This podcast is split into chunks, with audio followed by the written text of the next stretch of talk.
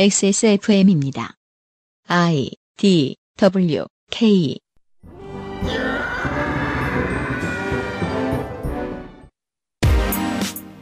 유승기 PD입니다. 저는 고용보험에 가입하지 않았습니다. 자영업자는 가입 안 해도 되고 누구도 하라고 안 하거든요. 수입은 천차만별이지만 저처럼 안 해도 되고 하라고도 하지 않아 구직과 관련한 뒷배가 없는 국민은 우리들 중 아주 많습니다. 이달의 시사 아카데미는 우리들을 위한 이야기입니다. 2020년 6월 첫 그것은 알기 싫답니다.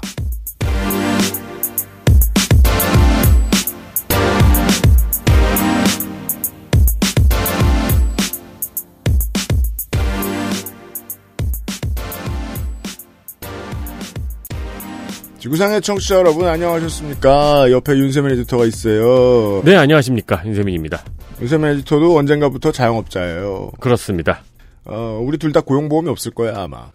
네, 앞으로 뭐 법이 바뀌면은 생길 수도 있겠죠? 네. 네. 이제 저 전 국민 고용보험에 대한 얘기를 하면서 우리가 저 지난주에 손이상 선생하고 잠깐 그 예술인 고용보험에 대해서 얘기를 했었는데 네. 오늘 시사 아카데미에서 그보다 좀 더 범위가 넓은 이야기를 어, 솔솔 잠을 부르면서 들어보시길 바랍니다.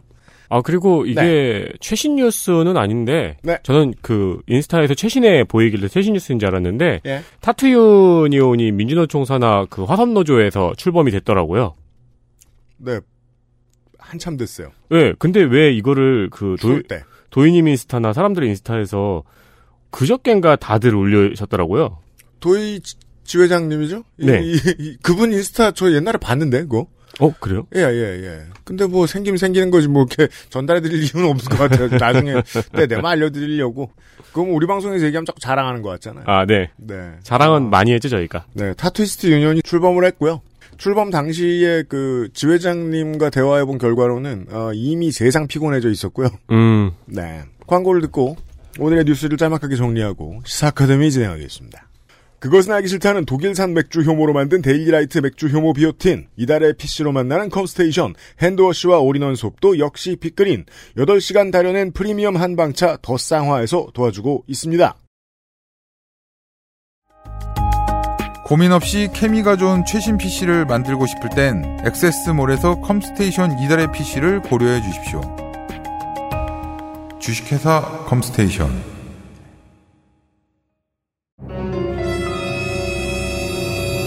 자, 지금부터 머리라는 단어를 입 밖에 꺼내면 죽는 거야.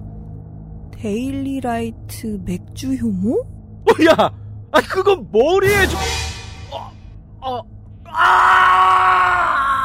말할 수 없는 고민? 직접 확인해보세요. 데일리 라이트 맥주 효모. 여러분, 감사합니다. 넉넉하게 준비했습니다만 두 번째 생산분마저 완판했습니다. 네. 게다가 코로나 여파가 맥주 효모 비오틴까지 미칠 줄은 몰랐습니다. 이번만큼은 품절 없이 스무스하게 물량을 준비해 보고자 노력했으나 독일에서의 원료 수급에 문제가 생길 줄이야. 그렇게 되었습니다. 왜들 그렇게 열심히들 구매하시고 완판시키시는지는 도통 우리야 알 수 없습니다. 알 수 없습니다라고 말합니다. 그렇습니다. 인체 어딘가에 좋다는 소문이나 얘기들을 요즘에는 방송에서도 떠들어대고 있습니다. 이게 이제는 몇 번 제가 저 당해봐서 알 것 같아요. 이 패턴을 좀 이게 뭐 시각이 원래 그 이기적이고 이상한 것이긴 합니다만은 네.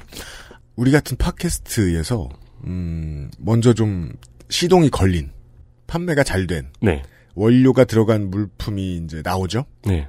그러면 그게 그 종편의 건강 프로그램 쇼닥터들 사이에서 이제 떠들고 오. 같은 시간에 틀면 이제 팔고 저 있죠? 홈쇼핑에서 팔고 있는 네. 네. 대량 파- 대량 생산 대량 판매 시스템이 나옵니다. 그런데 그럴 때에도 언제나 저희들은 계속해서 잘 팔았습니다. 왜냐하면 성분 함량 차이가 너무 나니까요. 그 분야의 전설로는 아로니아가 있죠. 그렇죠. 그 또 농축산인이 할 말이 많은 분야고. 네. 마케팅이든 아니든 효과를 보시는 분들이 있다고 하니까 놀라운 일입니다. 잘 알아보시기 바랍니다. 네. 여튼 현재는 품절이 됐고요. 구매를 원하시는 분은 6월 16일 발송까지 5% 예약 할인 판매를 진행을 합니다. 네. 한 열 며칠 남았군요. 두 주 남았군요. 네, 이건 이제 완판을 해서 판매를 못하는 것에 대한 어떤 소비자들에게 그 뭐랄까 사과 사과라고 하긴 좀 그렇고 네. 감사 사은 행사랄까요? 그렇죠. 네. 음. 의도보다 많이 팔았으니까요. 그렇습니다. 생산되자마자 따끈한 제품을 16일부터 바로 발송 드립니다. 물론 물리적으로 진짜 따끈하진 않습니다. 그럼요. 지난 1차 생산 완판 이후에도 예약 판매를 했었는데 정말 많은 분들이 구매를 하셨습니다. 예. 이왕 조금이라도 할인받는 거 4병으로 사자는 구매가 가장 많았습니다. 감사합니다. 액세스몰에서 만나보실 수가 있습니다. 지금 당장 가서 보십시오. 처음 들으시거나 고민하셨던 분들은 리뷰를 확인해 보시고요. 그리고 이 맥주 뭐 비오티는 이런 말은 되겠죠? 뭐요? 맛있어요. 아, 전안 먹어봐가지고. 아, 맛있어요. 그 옛날 원기소 맛나요. 뭔지 몰라요. 옛날에 원기소란 영양제가 있었습니다. 참고하세요. 원기소 드셔보신 청취자 여러분.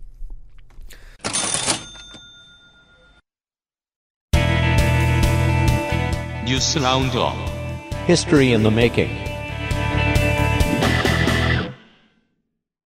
자, 한 가지 제가 마음에 캥기는 게 있다면, 그, 최근 몇 주 동안, 남들 다 다루는 뉴스를 자꾸 말하는데, 그래서 청취자 여러분들한테 죄송스럽더라고요. 화 자주 내는 것도 그렇게 좋은 태도는 아니고. 이게 좀 새로운 뉴스들을 중요한 걸 발굴해서 이야기를 해드리는 게 좀 중요한데, 음, 제가 저, 올 봄에 노동 환경이 바뀌었잖아요? 네. 그래서 좀 정신이 없어졌습니다. 그 적응하는데 좀 걸릴 텐데요. 조금만 참아주십시오, 부디. 왜냐면, 어제도 뉴스를 정리하면서, 아, 이건 뭐, 저, 내일 헤드라인에 안 뜨겠지. 그러면은, 제가 적어서 윤세민한테 넘겨주고, 한 시간 뒤부터 헤드라인으로 쭉 뜹니다. 네. 제가 보는 눈이 없어졌어요. 이번 주에 뉴스들을 짧게 확인하시죠. 미국에서 인종차별에 대한 항의 시위가 격해지면서 상점들에 대한 약탈 등이 자행되고 있습니다.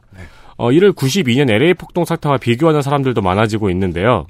한편 시카고에서 서울 타코라는 퓨전 레스토랑을 운영하는 재미교포 데이비드 최 씨는 네. 페이스북에 자신의 식당이 약탈당한 사진을 올리면서 그들의 분노를 비난하지는 않지만 이게 좌절을 드러낼 적절한 방법은 아니다라고 말하고는 내 식당의 물건은 바꿀 수 있지만 흑인 사회 소수자들의 생명은 무엇과도 바꿀 수 없다면서 시위대에 대한 지지를 표명했습니다. 그렇습니다. 그, 이 얘기를 6년 전에 그 알실에서 했던 적이 있습니다. 2014년에 고 에릭 가너 씨. 비슷한 방법으로 경찰에 의해 살해를 당했던 희생자입니다. 그때도 그랬지만은, 이 I can breathe라는 말이 처음으로 해시태그를 달고 전 세계의 소셜을 뒤덮었던 그때. 네. 예, 미국의 도시에서 이 예전과 달리 여러 세계 인종들이 집회에 나섰었어요. 그런데 이번에는 조금 더 그렇습니다. 심지어 이 지난번에 나성인하고 이야기를 하면서 모델 마이너리티 아, 모범이 되는 소수 인종이라는 단어에 대한 말씀을 드렸을 거예요.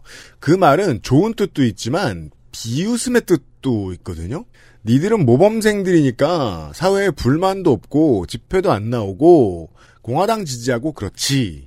이런 의미도 있어요. 음, 그런데 상당수 이제 뭐 대도시에는 동양인들도 정말 많이 보이고 이 동양인들도 커뮤니티에서 얘기를 다 하고 합심해서 거리로 나오는 경우들이 이번에는 정말 많은 모양입니다. 그런 점에서 달라지고 있습니다. 게다가 이제 뭐 최근에 뉴스를 많이 들으셔서 아시겠지만은 지금 뭐 군 관련 인사들이나 그 아들 조지 부시 같은 경우에는 진즉에 트럼프를 별로 안 좋아했어요. 네. 예. 옛날에는 저 트위터로 카니에 웨스트를 diss하고 그랬어요. 음, 부끄러운 줄 알라고 카니에 웨스트처럼. 미국인들의 심보도 우리 동네에 군인들이 병장기를 들고 들어온다는 것은 못 참는 것 같습니다. 역풍이 시작된 것 같죠. 지금 청취자 여러분들이 듣고 계신 지금 시점에서. 네. 네. 그리고 이런 상황에 미주중앙일보의 헤드라인은 이렇습니다. 네, 한편 미주중앙일보에는 한인 경제계 제2폭동 저지 총력전 이라는 기사로 현 사태에 대한 LA 한인사회의 피해 방지 대책에 대한 기사와 LA 주 방위군이 한인타운을 지킨다는 내용의 기사를 실었습니다. 네. 지금은 더 자세한 디테일들이 많이 나오고 있습니다. 그 상가 주변에 뭐 철책이라든가 어떤 안전 장치들을 세워 놓는다거나 그 커뮤니티 차원에서 이런 것들도 하고 있다고 하는데 미주중앙일보의 저런 시각은 뭐 얼른 쳐다보고 있으면은 에, 이게 무슨 뭐 공화당 지지 동양인 같은 커뮤니티 마인드 아니냐 지역 이기주의 아니냐 이 싶을 수 있는데 이거는 어, 한국에 사는 사람들이 사이구의 역사를 좀 몰라서 네. 그렇죠. 예. 군도 경찰도 도와주지 않았기 때문에 이 예비역 병장들이 민병대가 됐던 거 아니에요, 한인들이. 네. 목숨 걸고 싸우던 기억과 트라우마가 있기 때문입니다. 네. 그렇고요. 어, 이와 비슷한 관련된 뉴스를 하나 더 모바일과 관련된 얘기를 좀 해보죠. 시위대에 대한 도널드 트럼프 미 대통령의 발언이 논란이 되면서 이를 게재한 SNS 기업들의 대처에도 논란이 있습니다. 그렇죠. 트럼프 대통령은 시위대를 그 한국에서 힙합을 좋아하시는 분들에게는 아주 익숙한 단어죠. thugs. Dogs. 그리고 힙합 안 좋아해도 요즘은 저 제 사무실에 있는 저 16비트 선글라스 네. 예 붙여놓으면 다 떡이라는 단어가 생각이 납니다. 그렇죠. 이게 제목에 들어간 책도 있고요. 네. 어, 시위대를 떡스라고 부르며 약탈이 시작되면 총격 정도 시작된다는 내용의 트윗을 5월 29일 트위터와 페이스북에 올렸습니다. 네. 그리고 트위터에서는 이를 폭력 미화 행위에 대한 운영 원칙을 위반한다면서 숨김 처리를 했습니다. 그렇죠. 사실 뭐 그렇게 심한 처리도 아니라고 생각합니다. 네, 이게 이제 그래도 보시겠습니까? 한번 볼 수도 어, 있고요. 클릭하면 네. 볼수 있는 거죠. 네. 트위터에서는 또 5월 26일에 그 트럼프가 선거 조작의 가능성을 제기하는 트윗을 올렸거든요. 예, 예. 이 트윗에 팩트 체크가 필요하다는 딱지를 붙인 바 있습니다. 어, 5월 26일 날 이 팩트 체크 딱지를 붙이니까 바로 다음 날에 트럼프는 SNS 회사가 이용자의 게시물을 임의로 고치거나 삭제하면은 법적 면책 대상에서 제외하는 내용의 행정명령에 서명하기도 했습니다. 미국 대통령들 행정명령 많이 하는 편입니다. 한국에 비해서. 근데 보통 중요하지 않은 것들이라고 저는 생각하는데 이 양반은 제일 중요한 것들을 꼭 행정명령으로 합니다. 그러나 페이스북에는 트럼프가 말한 내용이 그대로 게재가 되어 있는 상태입니다. 음. 그러니까 트위터의 조치와는 다른 조치이죠. 네. 아이러니하게 같은 날인 29일, 즉 이제 트럼프 대통령이 문제의 트윗을 올린 날인데요. 네. 29일 트럼프는 주커버그와 전화 통화를 하기도 했대네요. 그렇습니다. 아, 그러니까 뭐 얼바인 갑 지역구의 공천을 뭐 주겠다고 전화 통화를 한 건 아니겠지만 네. 한편 페이스북의 직원들은 페이스북의 이러한 조치가 폭력 조장 행위에 동조하고 있는 것이라고 강한 반발을 나타냈습니다. 네. 현재 재택근무 중인 페이스북의 직원들은 항의 표시로 업무 복귀를 거부하고 이를 프로필에 나타내거나 트위터에 페이스북에 대한 문제 제기를 하는 등의 행동을 취하고 있습니다. 그렇습니다. 그 이런 문제들을 미국의 사용자들 혹은 페이스북의 직원들 이런 사람들한테 물어보기 전에 제가 얼핏 들었던 생각은 어, 미얀마에 있는 로힝야족한테 한번 물어봤으면 좋겠습니다. 미얀마가 통신 인프라가 잘 안 갖춰져 있는데 네. 제가 이 이유까진 잘 모릅니다만은 미얀마 내에 심카드 값이 갑자기 싸진 때가 있었어요. 그래서 아무나 다 심카드를 살 수 있게 돼서 뭐 중고폰 같은 것들도 많이 돌아다닌단 말입니다. 음, 예. 페이스북의 인기가 갑자기 올라갑니다. 왜냐하면 페북은 버마어 서비스를 일찍이 시작했거든요. 어, 구글보다도 빨랐습니다. 네. 아니 그 어떤 나라들보다도 그 유무선에 익숙한 한국인들도 가짜 뉴스에 이렇게 취약한데 인터넷을 페이스북으로 처음 접한 미얀마 사람들이나 로힝야 사람들은 가짜 뉴스 때문에 사람 죽이는 건 일도 아닐 수 있습니다. 그렇죠. 실제로 로힝야족의 참극에 대해서 페이스북이 어, 저지른 참상도 만만치 않다라고 주장하는 언론인들도 꽤 됩니다. 혹은 이제 뭐 우리가 흔히 1세계라고 이야기하는 저 사람들의 사례라서 더 잘 알고 계실 것을 이야기할 것 같으면 어 힐러리 클린턴 대 도널드 트럼프의 대선에서는 이 러시아에서 마치 그 러시아 베스트 러베 네. 같은 아, 데에서 그런 뜻의? 네. 그런 데에서 만든 것 같은 게시물들이 미국인들 인 행세를 하면서 엄청 페이스북에 뿌려졌단 말이에요. 네. 소수인종 서로 혐오를 조장하거나 그 그냥 미국의 그냥 저 시골 백인인 것처럼 하면서 어 소수인종 혐오 게시글 같은 걸 막 쓰거나 음, 그 마치 저 저 윤화백 같은 그런 내용들 있잖아요. 네. 그 러시아 발로 나오는 게 되게 많았다는 게 나중에 밝혀졌죠. 어찌 보면 트럼프의 당선에 꽤 큰 도움을 주커버그는 줬을지도 몰라요. 음, 그렇게 볼 수 있을지도 몰라요. 그러니까 무슨 제가 페이스북대로 무슨 검은 걸개를 치고 업무를 중단하라는 게 아니라 네. BLM 크게 써놓고 업무를 중단하라는 게 아니라 그 실리콘밸리는 흔히들 이제 좌측에 치우친 사람들이 많다라는 편견이 있죠 미국에서. 그렇죠. 예. 실리콘밸리에서 입 다물고 중립인 척 하면 뭐튈 수는 있을 텐데 뭐 제가 봐도 좌파천지니까. 근데 거대 플랫폼이 아무런 액션도 취하지 않을 때 생기는 일은 정말 사방천지 참극인 것 같습니다. 이제는 알겠어요 우리가 2020년이 되니까. 실제로 대선 때 그 가짜뉴스가 생산된 곳은 페이스북이 아닌데 가장 많이 전파된 곳은 페이스북이죠. 네, 그게 뭐 이제 페이스북이 가장 거대한 SNS였기 때문일 수도 있지만 네. 그러니까 지금 유엔이 더 세냐 페이스북이 더 세냐 인- 저 전 세계인들한테 물어보자 말이에요. 어, 회사들은 중요한 일들을 이런 문제로 결정을 하기도 합니다. 특히나 뭐 잠시 후에 이제 다른 나라에서 벌어진 나쁜 일들도 소개를 해드리겠습니다만은 미국에서 이런 일이 생기면 더더욱이 전 세계의 다국적 기업들은 반응을 보이거든요. 네. 예를 들면 소니가 그렇습니다. 네, 소니에서는 플레이스테이션 5의 디지털 쇼케이스를 연기했습니다. 네. 당초의 쇼케이스는 6월 4일에 열릴 예정이었는데요. 제가 지금 four가 언제 나왔는지 기억이 안 나는데 사실상 지금 소니의 입장에서는 어 소매 사업 가, 가운데서 가장 큰 사업이잖아요 이제 네. 비할 바 없이 가장 큰 사업이에요. 그게 이제 슬픈 건데 살아남은 브랜드가 없죠.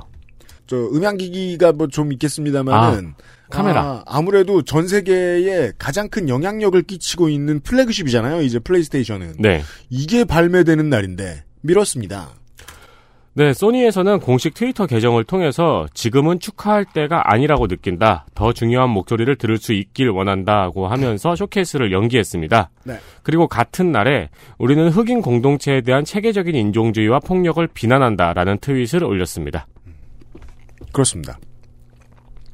어, 뭐, 상관은 없습니다만, 음, 미래를 예측한 당분간 마지막 플레이스테이션 4 게임들에 대한 얘기를, 어, 더 더워지기 전에, 어, 어떤 아저씨를 모시고 좀 하도록 하겠습니다. Last of Us 2? 아니, 아니, 나오지도 않았는데 그게 어떻게 해요? 아, 그 너무 기대하고 있어서요. 네. 그거 포로 나온답니다. 음. 어, 그리고 국내 소식입니다. 네, 2020년 5월에 소비자 물가가 8개월 만에 하락했습니다. 자, 이런, 이 헤드라인은 이렇게 보셔야 됩니다. 8개월 전에도 하락했던 적이 있습니다. 그렇습니다. 작년 5월과 비교를 했을 때 0.3% 하락했는데요. 통계청에서는 국제 유가 인하에 따른 석유류 물가의 하락이 가장 큰 원인이며, 당연해요. 네, 교육 분야의 정책 지원으로 고등학교와 유치원의 납입금이 낮아진 영향도 있다고 분석했습니다. 당연해요. 당연히 디플레이션을 우려하는 목소리가 많은데요. 이거는 뭐 올해 초부터 있었으니까요. 그리고 소비자 물가가 0에 수렴하려고 하는 순간에 어, 우리끼리 예전에 저 말씀을 지나가다가 그냥 농담으로 드렸던 적이 있죠. 자유한국당은 베네수엘라 어쩌고 대책위원회 같은 걸 만들었었습니다. 네. 네. 아, 요즘 우리 그 위원회 이름을 그렇게 지어요, 참. 그 이름 아직도 기억이 안 나네. 그 연관 검색어는 김문수 베네수엘라예요? 네, 통계청에서는 디플레이션으로 판단하기에는 부적절하다고 발- 말했습니다. 아니 뭐 맞는 말을 해버렸으니 할 말이 없는데요. 다만 이 디테일을 좀 보면요, 이 비싼 물건, 회사들이 사는 물건, 네. 이런 것들은 뚝 떨어졌어요. 네. B2B의 대부분은 국제 물동량이기 때문에 당연히 값이 싸집니다. 네. 그 중에는 이제 뭐 정유 같은 게 대표적이겠죠. 아무래도 원유 같은 게 우리나라에 어마어마하게 들어오니까. 근데 그거 말고 고기값, 야채값, 과일값, 초콜릿값 네. 요런 걸 구별해야 됩니다. B2B는 앞으로 계속 당분간 좀 낮은 상태로 유지가 될 텐데 소매는요. 재난 지원이 활성화될 때마다 지금처럼 오른다면 음. 평균 물가는 지금의 사태를 보여줄 수 없을 거예요. 경제지가 뭔가 그 아젠다를 필요로 하잖아요. 이번엔 뭘로 경제 정책을 깔까? 그래서 작년부터 디플레이션을 들고 나왔단 말이에요. 네. 근데 전 디플레이션은 사실에 맞지도 않고 하나도 동의도 되지 않아요. 다만 어 기본소득 실험을 했더니 예, 옛날에 이제 교과서대로 예측했던 대로 소비자 물가가 오르더라. 그렇죠. 라는 것은 분명히 확인했습니다. 네. 네. 그러니까 실제로 이 기사에 나온 통계에도 보이는 게 뭐 정유라든가 그리고 이제 기업들이 소비하는 물품에 대한 수치는 하락을 했고 농축수산물의 수치는 상승을 했으니까요. 소고기, 돼지고기, 네. 동네 마트, 동네 이발소 같은 곳 재난지원금으로 하면은 10%더 받는 곳을 갑자기 세무조사 받게 하고 장사 못하게 하고 재난지원금 못 받게 하고 하는 짓은 얼마든지 하고 도지사나 시장이 폼 잡을 수도 있지만 농심이 땡옥강 값을 올리면 땡나 초콜릿 값을 올리면 그건 네. 농심도 아니지. 그건 어떻게 막을 거냐는 거예요. 그거 막자 그러면 또 언론에서 얼마나 건드릴 거냐는 거예요. 음, 예. 코로 차고 앉았네 이러면서 그렇죠. 예, 어, 미리 좀 걱정해야 됩니다. 그리고 그 다음은요. 전자문서 및 전자거래 기본법 일부 개정안이 국회 본회의를 통과했습니다. 저희가 저 선거방송 시간에 몇 번 말씀드린 적이 있죠. 개정안의 내용은 전자문서에 종이문서와 동일한 법적 효력을 인정하는 내용입니다. 드디어 네, 조금 더 구체적으로 이야기를 하면요. 이전에는 전자문서의 법적 효력을 가능한 경우만 정한 positive list 방식으로 그 인정을 했었는데요. 네, 앞으로는 안 되는 경우만 정하는 네거티브 방식이 도입이 된 겁니다. 그렇죠. 그러니까 일반적으로 전자문서의 법적 효력이 인정된다는 뜻이죠. 그렇습니다. 어, 이 말은 쭉 전자문서가 법적으로 효력이 인정된다는 말입니다. 그게 무슨 소리예요라고 제가 묻는 것은 섹시하지 않습니다. 또한 동시에 공인전자문서 센터에 전자문서를 보관할 수 있고요. 공인전자문서의 중개사업자의 진입 요건을 완화했습니다. 네, 일부 무성의한 의원들이 눈물 짓고 있죠. 포지티브 방식이었을 때의 쉬운 입법 아이템이 하나 사라졌죠. 아, 하나씩 하나씩 추가하는 네, 거요? 삼남 만상의 전자문서를 허하노라 이러면서 법 200개 만들고 이러던 시대가 끝났어요. 아, 근데 이거 아직 남았어요. 뭐요? 왜냐면 법적으로 여기 현재 법에 음. 한 300개 법 조항에서 약 2만 개 법 조항에 네. 그 이럴 이러할 때 이러이러한 문서는 종이로 남긴다라는 조항들이 있잖아요. 네. 이게 지금 아직 남아 있어요. 농해수위 의원들이 웃음 짓고 있다. 아무튼 어, 관이 만들어낸 비대면 경제의 하나의 사례로 먼저 등장했습니다. 네. 네. 마지막 국제뉴스입니다. 이란의 14세 소녀 로미나 아슈라피가 아버지에 의해서 명예사할인을 당하는 일이 벌어졌습니다. 로미나 아슈라피는 남자친구와 결혼하겠다며 가출했다가 아버지의 신고로 경찰에 붙잡혔거든요. 네. 근데 이후에 경찰에 아버지의 폭력적인 반응이 두렵다고 진술하기도 했다고 합니다. 그리고 집에서 잠을 자던 중에 아버지인 레자 아슈라피에게 살해당했습니다. 그렇습니다. 이 사건에 대해서 여론은 크게 분노했습니다. 그리고 소셜미디어에서는 해시태그 로미나 아슈라피 운동이 벌어졌습니다.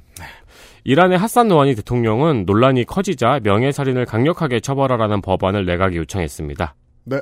현재 이란에서 비속살에 대한 처벌은 3년 내지 10년형의 징역으로 다른 살인죄에 비해서 성량이 낮습니다.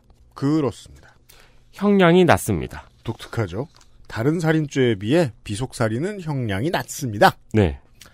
그 얼마 전 뉴스 라운드업에서 할례 불법화에 대한 말씀을 드렸습니다. 북아프리카나 중앙아프리카 일부 어, 명예살인 불법화는 진즉의 상당수 국가에서 이루어졌습니다. 할례 불법화보다 좀 더 빨리 이루어진 것으로 제가 알고 있습니다. 다만 제가 아무리 찾아봐도 처벌 사례가 급격히 늘어났다는 말은 못 들었습니다. 네. 마치 한국이 그 게이 가는 게이바 족치고 애들 가는 감성포차는 잘 족쳐도 그보다 수가 백갑절이 되는 룸사롱 문제는 이런 반구도 없는 것하고 비슷합니다. 음. 가진 자들 사이에 암묵적 동의 때문에요. 어, 국가 전체에서 말 꺼내기가 쉽지 않다는 뜻입니다. 네. 예. 집안의 명예를 더럽혔는데 내 딸을 내가 못 죽이면 말이 되냐라는 말을 입 밖으로 내지 않을 뿐 머릿속에 지니고 있는 것 같다. 라는 게 천리 밖에서 대충 제가 상상해본 이야기입니다. 대신에 뭐 게시판에는 뭐 딸들이 요즘 명예를 그렇게 더럽힌다던데를 늘어놓는 글들이 있을지도 모르죠. 근데 되게 아 이건 하면 안 되는 말인데요. 네. 동양적인 관점에 좀 이해가 안 되는 게 네. 물론 이런 옛날에 잘못된 가치관으로 인해서 명예살인을 했다고 쳐요. 음. 그럼 본인도 자결해야 되지 않나요? 그게 이제 권력 남용의 재미있는 점이죠. 권력을 남용하는 자의 안위를 위함이다. 네. 네. 옳지 않은 말이었습니다. 그 제가 왜 이렇게까지 지저분하게 설명드리느냐면 로미나 아슈라피는 아버지의 손에 어, 에디터가 알려드린 대로 살해당했습니다. 자는데 끌고 나와서 교수를 했는데 죽지 않았어요. 네. 그래서 어, 낫을 들고 와서 참수했습니다. 네.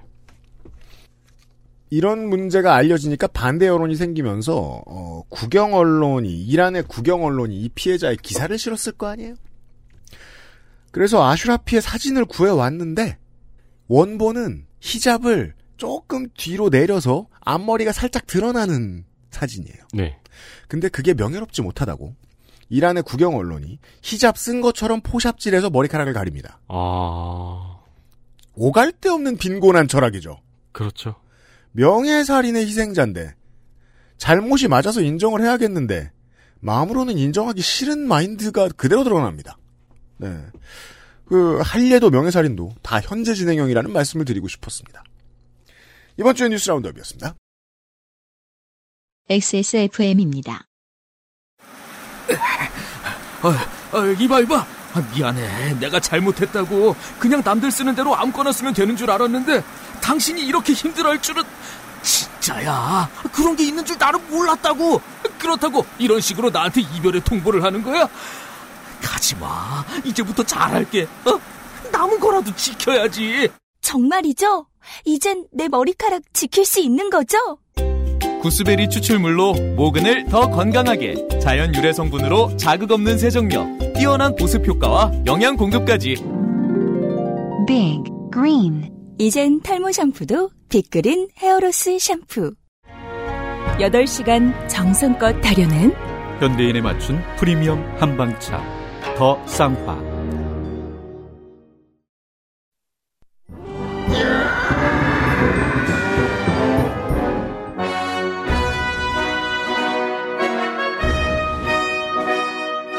학구적인 정치 탐방 시사 아카데미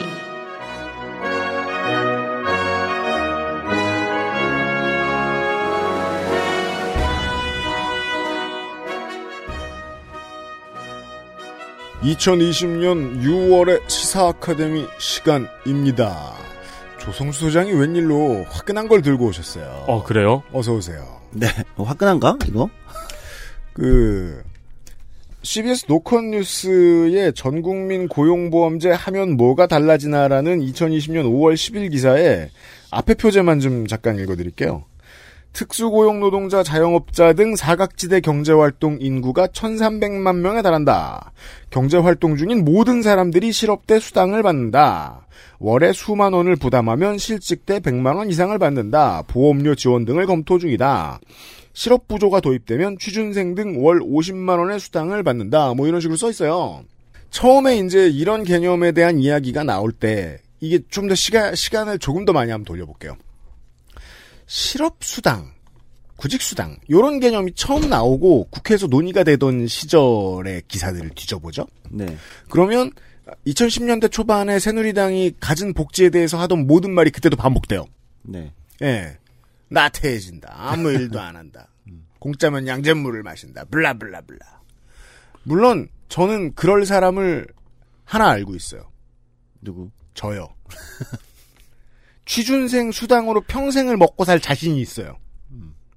저는 정말 그 힘을 많이 써야 될 것 같으면 가만히 누워 있는 것도 오래 할 수 있는 사람이에요. 저 같은 논팽이도 있어요. 아주 최악의 경우입니다.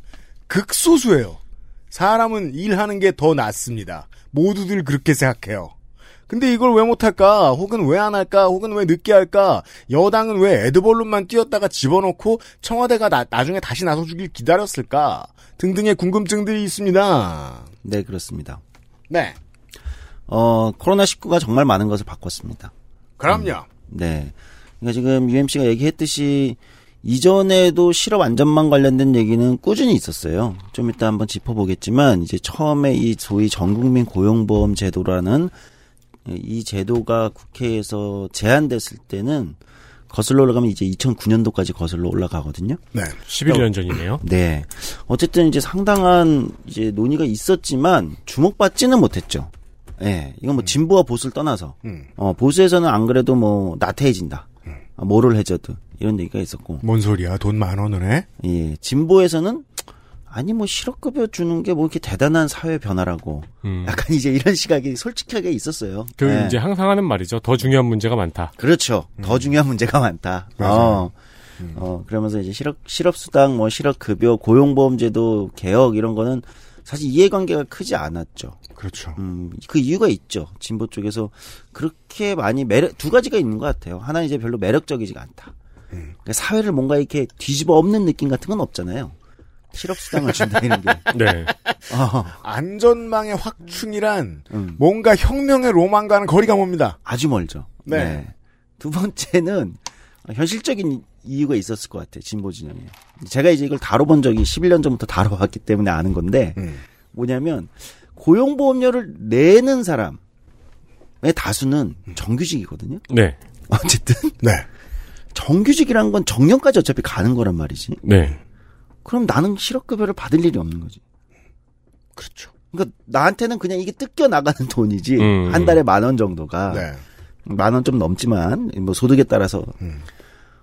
나는 그냥 이걸 내는 돈이지만 나는 어차피 이 회사에서 정규직으로 정년까지 가면 나는 이 실업급여를 받을 일이 없거든요. 네. 무슨 일이 있어 나한테? 음. 나한테 이런 안전망이 왜 필요해? 그렇죠. 그러니까 정규직한테는 필요한 게 아니잖아요. 고용 안전망이라는 게. 그럼 이제 뭐 예상할 수 있는 그 당시에 반대는 음. 뭐 일하는 사람한테 돈 뺏어가지고 일 안 하는 사람한테 준다. 네.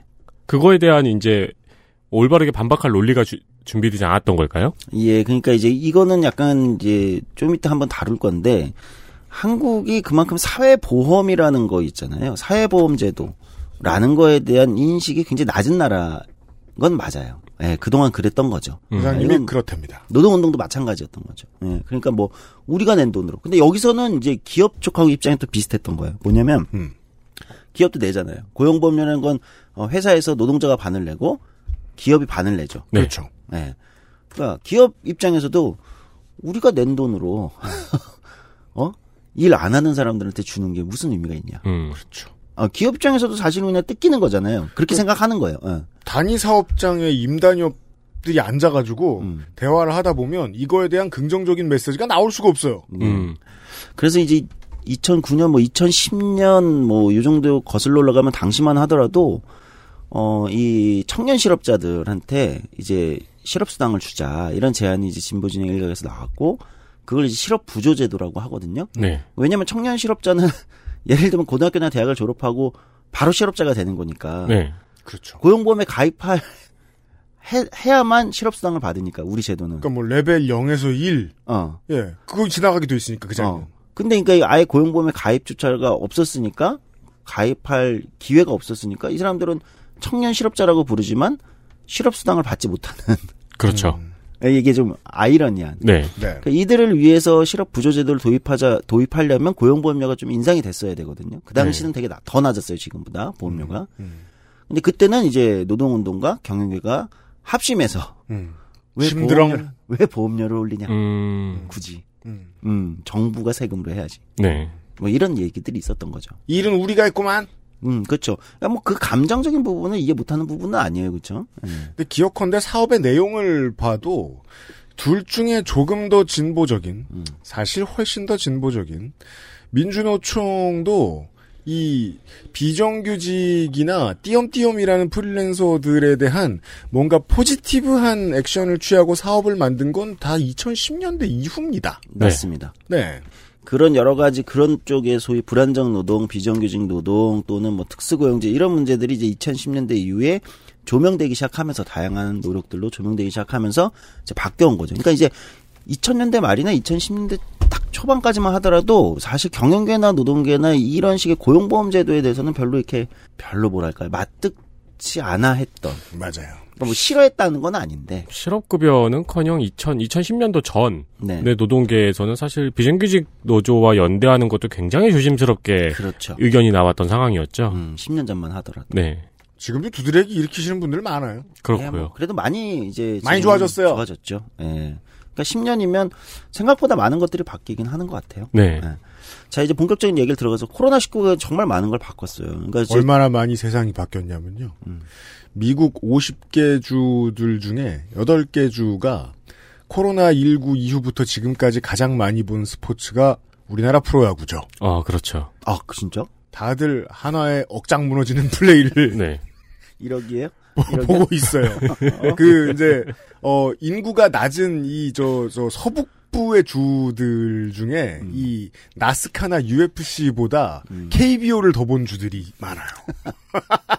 그래서 이제 하나와 SK는 대망신을 나오고 있다. 네. 우리가 9연패 중인 것 같은데. 이번 주는 우리랑 하고 있죠. 네. 네. 아니 뭐 주제로 돌아가야 될 것 같아. 어쨌든 Get yourself together. 네. 네.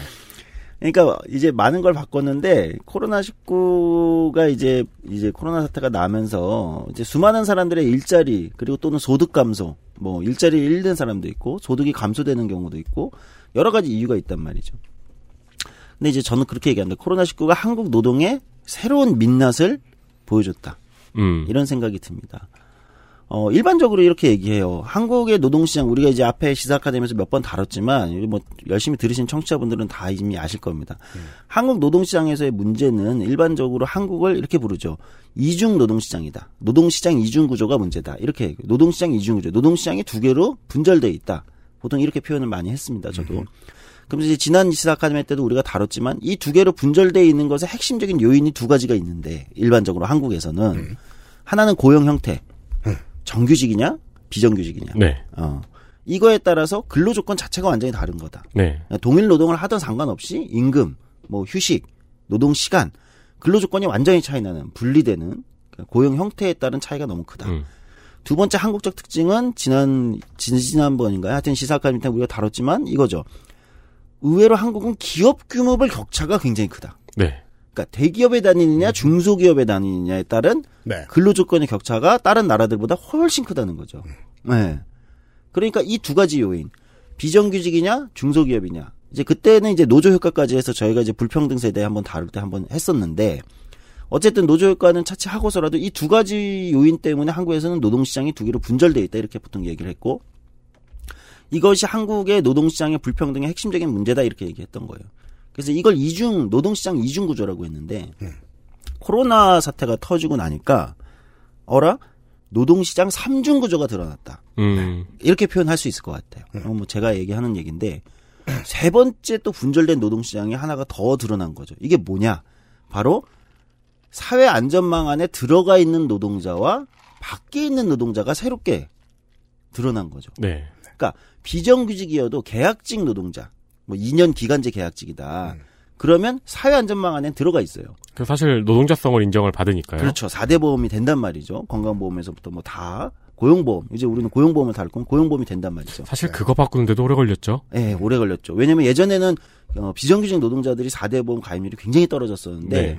이거는 지난 한 10년 넘게 수많은 이제 운동이나 여러 가지 정책적 정치에서도 문제 제기를 하고 하면서 많이 끌어올린 거거든요. 네. 예, 의무 가입시키고 막 이런 걸 하면서. 근데 이번에 코로나19가 터지니까 여기서 또 하나가 갈리는 거예요. 이게 이제 대표적으로 뭐냐. 쉽게 얘기하면 재택근무를 할 수 있는 노동자와 아닌 노동자. 네. 어, 기업이 이제 일감이 떨어지니까 물량이 떨어지니까 휴업을 해. 휴업 수당을 받을 수 있는 노동자 70%를 음. 받을 수 있는 노동자와 아닌 노동자. 어. 이런 형태로 완전히 나뉜다는 거죠. 네. 또는 일자리를 잃었는데 실업급여를 받을 수 있는 노동자와 아예 실업급여 자체를 받을 수 없는 노동자. 제가 그 두 가지 상황을 동시에 겪은 적이 있었는데 음, 도대체 무슨 일을 해온 건데? 프리랜서로 일을 네, 받아서 하다가 이제 세는 걸 포기했어요. 네. 프리랜서 일을 받아서 하다가 회사에서 아 회사에 출근해서 한 두 달 일을 해달라라는 요청을 받았어요. 네. 그래서 알겠습니다 해가지고 회사에 두 달 동안 매일 출근해서 일을 했어요. 근데 앞에 프리랜서로 일했을 때 돈도 체불이 됐고 프리, 출근해서 일했을 때 돈도 체불이 된 거예요. 어. 네, 그래서 이거를 노동청에 가서 이야기를 하니까 출근해서 일했을 때 돈만 이제 체불로. 예, 거기서 체불로 인정을 해서 거기서 중재를 해가지고 받아주고 음. 프리랜서로 일했을 때 체불된 돈은 제가 개인적으로 민사를 통해서 해결해야 되는 네, 그렇죠. 상황이었던 거죠. 네, 사실 황당한 거지. 한 회사인데 어. 오. 네. 그거를 그 사업주도 이제 제 앞에서 통화를 할 거 아니에요. 음. 통화를 할 때 사업주도 당당하게 이야기를 하더라고요. 어. 그렇군요. 네, 그 돈만 주겠다. 음. 그러니까 지금 여기 이제 윤 기자 사례를 고용보험으로 따지면 예를 들어 앞에 프리랜서로 3개월을 일하고 그다음에 회사로 출근해서 2개월을 일했으면 이제 이제 끝났잖아요. 일이 끝나거나 이제 해직을 당하거나 계약이 끝나잖아요. 그럼 실업급여를 받지 못하는 거예요. 왜? 뒤에 2개월만 고용보험에서 인정될 거니까. 네. 네. 사실 한 회사랑 같이 똑같은 일을 했어도 앞에 그렇죠. 3개월 같은 노동을 했어도 네. 이렇게 되는 거거든요. 그러니까 이번에 코로나 19에서 이제 이게 드러난 겁니다. 네. 그리고 코로나 19에서 지금 코로나 19 이제 코로나 사태가 왔을 때 소득 감소와 일자리를 잃는다든지 실업의 위기를 겪는 핵심 당사자들은 정작 이 안쪽에 있는 사람들보다는 물론 이제 운수업이나 항공업이나 이런 쪽은 안쪽에 있는 노동자들도 지금 구조조정 압력이나 그렇죠. 실업 위기, 여행업 이런 데 있어요. 네. 이제 특정 산업들이 이제 타격이 되니까. 그런데 가장 일자리 감소나 소득 감소가 큰 데는 이 사, 회 안정망 밖에 새롭게 드러난 이 삼, 세 번째 구조에 밖에 있는 사람들이 가장 직접적인 타격, 즉 어, 노동 형태로 따지면 특수고용직, 프리랜서, 예를 들면 이런 사람들이죠. 쉽게 생각하시면 문화센터 강사를 하고 있다. 내가 프리랜서로. 음. 그러면 체육 뭐 트레이너를 하고 있다. 네, 이제 그렇죠. 체육 시설이 문 닫으면 뭐 지금 제한돼서 문 닫으면 뭐 그냥 그냥 일이 없어지는 거죠. 그렇죠. 올 4월 같은 경우에 많은 이제 체육관이 문을 닫았죠. 영업을 안 하거나 아니면 영업을 축소하거나 그러면은 트레이너들은 일자리를 잃었죠. 자세히 그럼. 보면 이제 그 가운데 있는 PT 선생님들보다도 GX 룸이나 네. 음. 아니면은 저, 저 줌바나 뭐 이런 거 하시는 타이밍 수업 하시는 분들이 지금 원래도 계약서 없이 나오는 분들이 많은데 음. 갑자기 그냥 구청에서 이게 내려와 봐- 버려서 뭐 그냥 회원들 입장에서는 딱 거기 불 꺼져 있어 두 달째. 음. 그럼 그분들은 당연히 집에 있는 거예요. 네. 예, 네. 스르륵 사라졌어요. 그렇죠. 근데 그럼 사실상 실업 상태인 거잖아요. 네. 근데 이들은 실업급여를 받지 못하죠. 사회안전망 안에 안 들어가 있으니까 네. 고용보험에. 그러니까 이제 직접적 타격이 코로나 사태로 인한 소득 감소에 직접적 타격이 되는 사람들한테 정작 사회 안전망의 효과가 없는 이게 이제 드러난 거죠. 음. 그렇죠.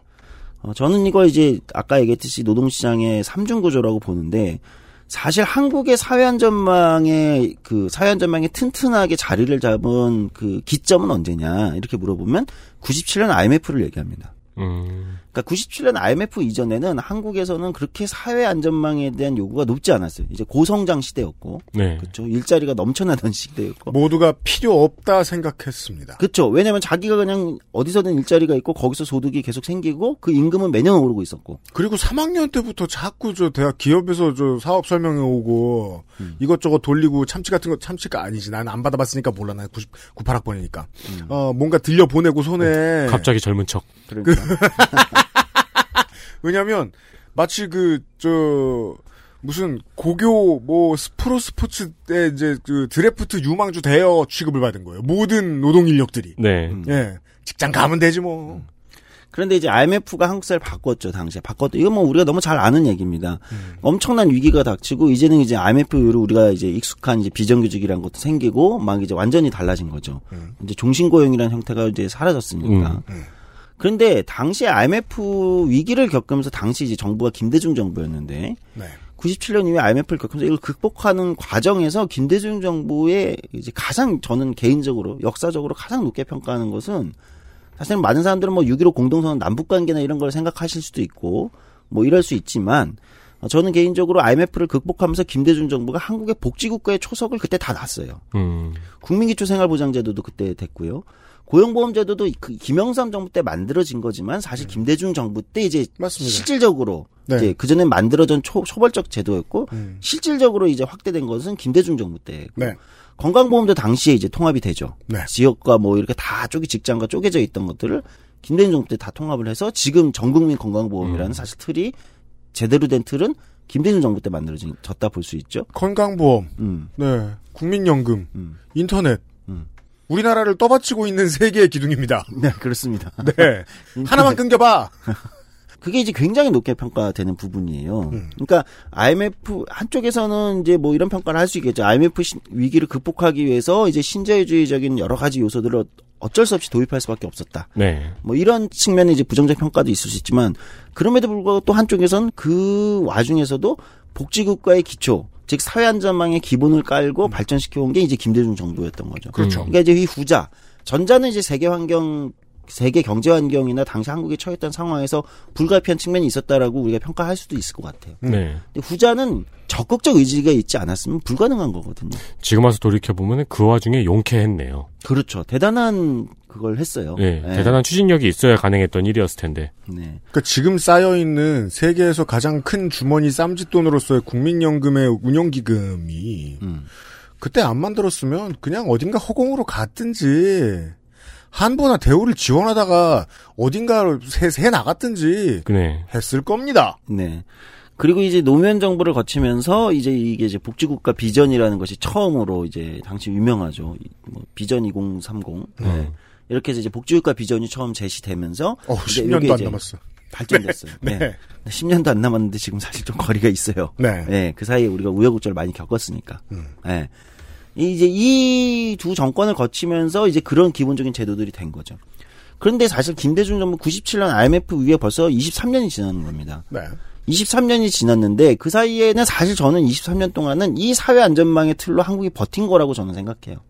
건강보험, 뭐 고용보험, 국민연금도 마찬가지고 여러 가지 국민기초생활보장제도라든지 복지 우리가 아직 복지가 굉장히 낮은 수준인 건 맞지만 네. 그나마 이 불평등 속에서 한국 사회가 버틸 수 있었던 이유, 어 상점이 약탈당하고 이런 이런 정도까지 가지 않는 이유는 네. 사실 그런 기초적인 사회 안전망이 있죠. 그거를 이렇게 쌓고 쌓고 쌓아가지고 20년 후에 꽃을 핀 게 지금 코로나19 사태의 우리나라의 대처군요. 네, 저는 그렇게 봅니다. 안 좋은 음질에도 불구하고 이 저 나성인하고 저의 이야기를 들으셨던 게 기억이 나시는 청취자 여러분들이라면 조금 더 이해가 쉬우실 겁니다. 미국인들은 중산층 이상이어도 소위 living on the edge 다음 달 돈 못 벌면 굶어 죽는 사람들 투성이라는 거. 네. 예. 근데 이제 23년이 지나서 우리는 코로나 사태를 맞이한 거죠.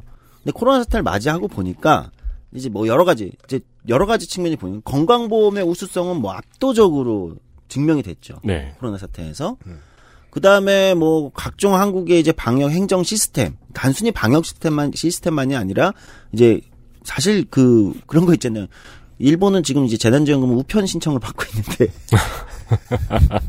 아, 그, 그렇구나. 그래서 우리는 지금 똑같이 재난지원금 우리는 79%가 지급돼서 사용을 하고 있고 일본은 72%가 지금 신청 중에 있습니다. 음. 그럼 또 분명히 또 받아간 사람 이름 적어가지고 나무 써 나무에 써서 걸어놓는다. 그거 아직도 하잖아 그런 거. 그러니까 이 차이 그리고 현금보다는 우리 이제 신용카드 아니 신, 카드로 우리는 네. 이제 이게 되는 이 시스템 이런 거 다 사실은 김대중 정부 노무현 정부 거- 물론 이제 신용카드 남발 사태도 문제였긴 하지만 그 시스템이 만들어진 거는 사실 굉장히 그 훌륭한 거예요. 제가 예. 그거 말씀 안 드렸죠. 그 제가 딱 두 번 일본을 가봤단 말입니다. 네. 둘다 오사카였 습니다. 그 우리 저 식구들하고 갔었는데 어 그냥 그 술집이 엄청 많잖아요. 너무 대도시니까 어느 그냥 저 일본인들 많이 가는 술집에 들어갔는데 그럼 이제 TV 틀어줍니다. TV 틀어주면 제가 평생을 궁금해하던 그 일본 예능이 나옵니다. 음. 대체 저 글꼴은 왜 80년대 이후로 변한 게 없으며 음. 무대 뒤에 세트는 왜 80년대 뒤에 변한 게 없으며 이걸 보는 그 이상한 그 내용도 아주 저 구태연합니다. 그날 제가 딱 본 내용이 뭐였냐면 아시아에서 신용카드 많이 쓰는 나라 순위 뭐 이런 거. 일본이 신용카드 안 쓴다 이런 얘기였어요. 아, 예. 일본이 꼴찌 한국이 1등인 거예요. 네. 근데 이제 일본이 꼴찌인 걸 강조하기 위해서 이런 걸 썼다는 걸 저는 알고 있어요. 왜냐하면 한국이 1등인 건 지금 부끄러워해야 되는 거니까 모바일로 못 넘어가고 있다는 거니까 빠르게. 음. 예. 그걸 보고 아 그래 정말 그렇구나 하고 난 다음에 그날부터 이제 본격적으로 쇼핑을 했단 말이에요. 그래서 저는 아내가 일본 많이 가봤던 아내가 설명해주기 전까지 몰랐습니다. 이 돈을 세는 습관과 어. 그 일본식 다이소에 가서 처음 알았죠. 이 조그만한 네모난 접시를 무엇이라고 부르는가? 음. 예, 돈 주는 접시. 아, 네. 아 이게 그, 뭐야? 그 은행에만 있는 거요. 그래서 결국 카드는 공항에서 한 번 쓰고 공항에서 한 번 쓰고밖에 안 했다. 예. 그러니까 이제 일본도 최근에는 그래서 이제 뭐 그 세원 파악 이제 소득 파악을 좀 더 정확하게 하기 위해서 네. 또는 이제 이 현금 문화가 가진 이제 불편한 점들 때문에 이제 뭐 이렇게 전환을 하고 있긴 하지만 좀 늦었죠. 음. 어, 최근에 아마 일본이 소비세 인상을 하면서 8에서 10%로 소비세 인상을 하면서 이제 거기에 같이 넣은 게 이걸 이제 카드나 페이로 계산하면은 이제 예를 들면 뭐 소비세를 돌려주겠다. 뭐 이렇게 하면서 이제 그렇죠. 기존 현금 문화에서 이렇게 뭐랄까요? 이제 돌리고 있는 거죠. 네. 하여튼 뭐 얘기가 딴 데로 샜지만 중국 인도에 비해 30년이 늦었어요. 네.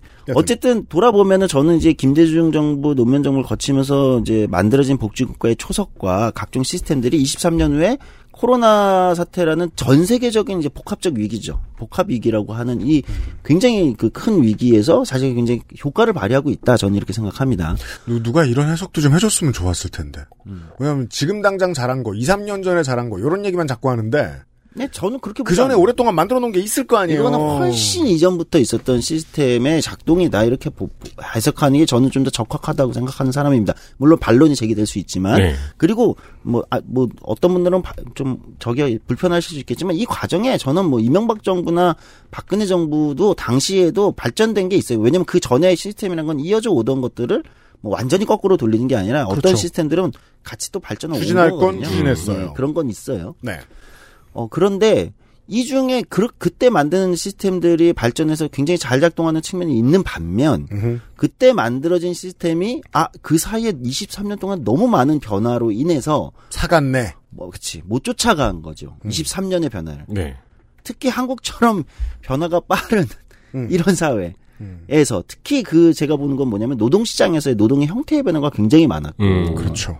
그러니까 그것이 이제 신자유주의적 유연화 정책 때문인지 아니면 한국의 산업 발전에 굉장히 그 다이나믹한 산업 발전에 이런 거였든지 여러 가지 요인이 있겠지만 네. 노동 형태가 굉장히 다변화되는데 고용 안전망만큼은 23년 전에 만들어 놓은 그 맞아요. 틀을 크게 벗어나지 못했다. 맞아요. 음.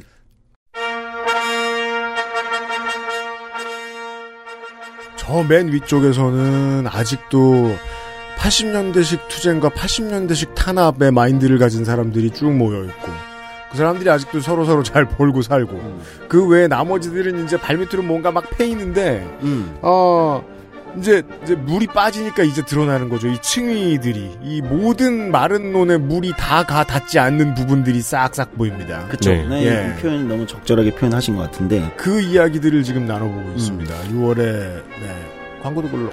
아니 얼마 전에 걷고 있었는데 네, 어, 네. 알았어요. 그 광고하기 전에. 되게 이제 장사가 잘 되는 중국집인가 봐요. 네. 앞에 오토바이가 한 열 몇 대가 있는 거예요. 음. 이렇게 그리고 심지어 1, 2, 3, 4, 5 이렇게 번호가 써 있더라고요. 음. 근데 오토바이가 열 몇 대 있는데 걸어가면서 그런 생각을 한 거예요. 저 중국집은 저 오토바이 열 몇 대를 사면서 저게 쓸모 없어지는 날이 올 거라고 생각은 안 했겠지?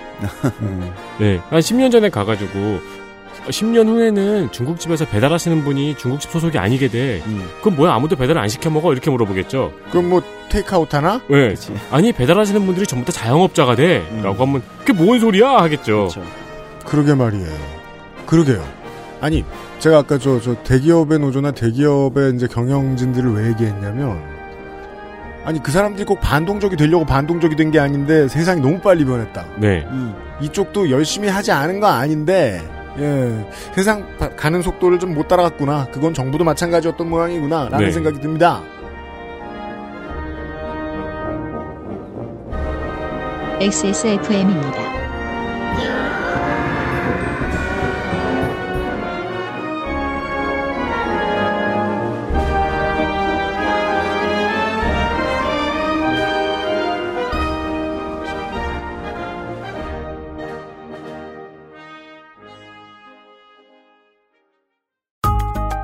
엄청 다양한 PC 부품, AS 업체도 엄청 많고 AS 업체에 가셔도 무슨 질문을 해야 할지 모르겠다면 처음부터 컴스테이션 견적을 이용해 보십시오.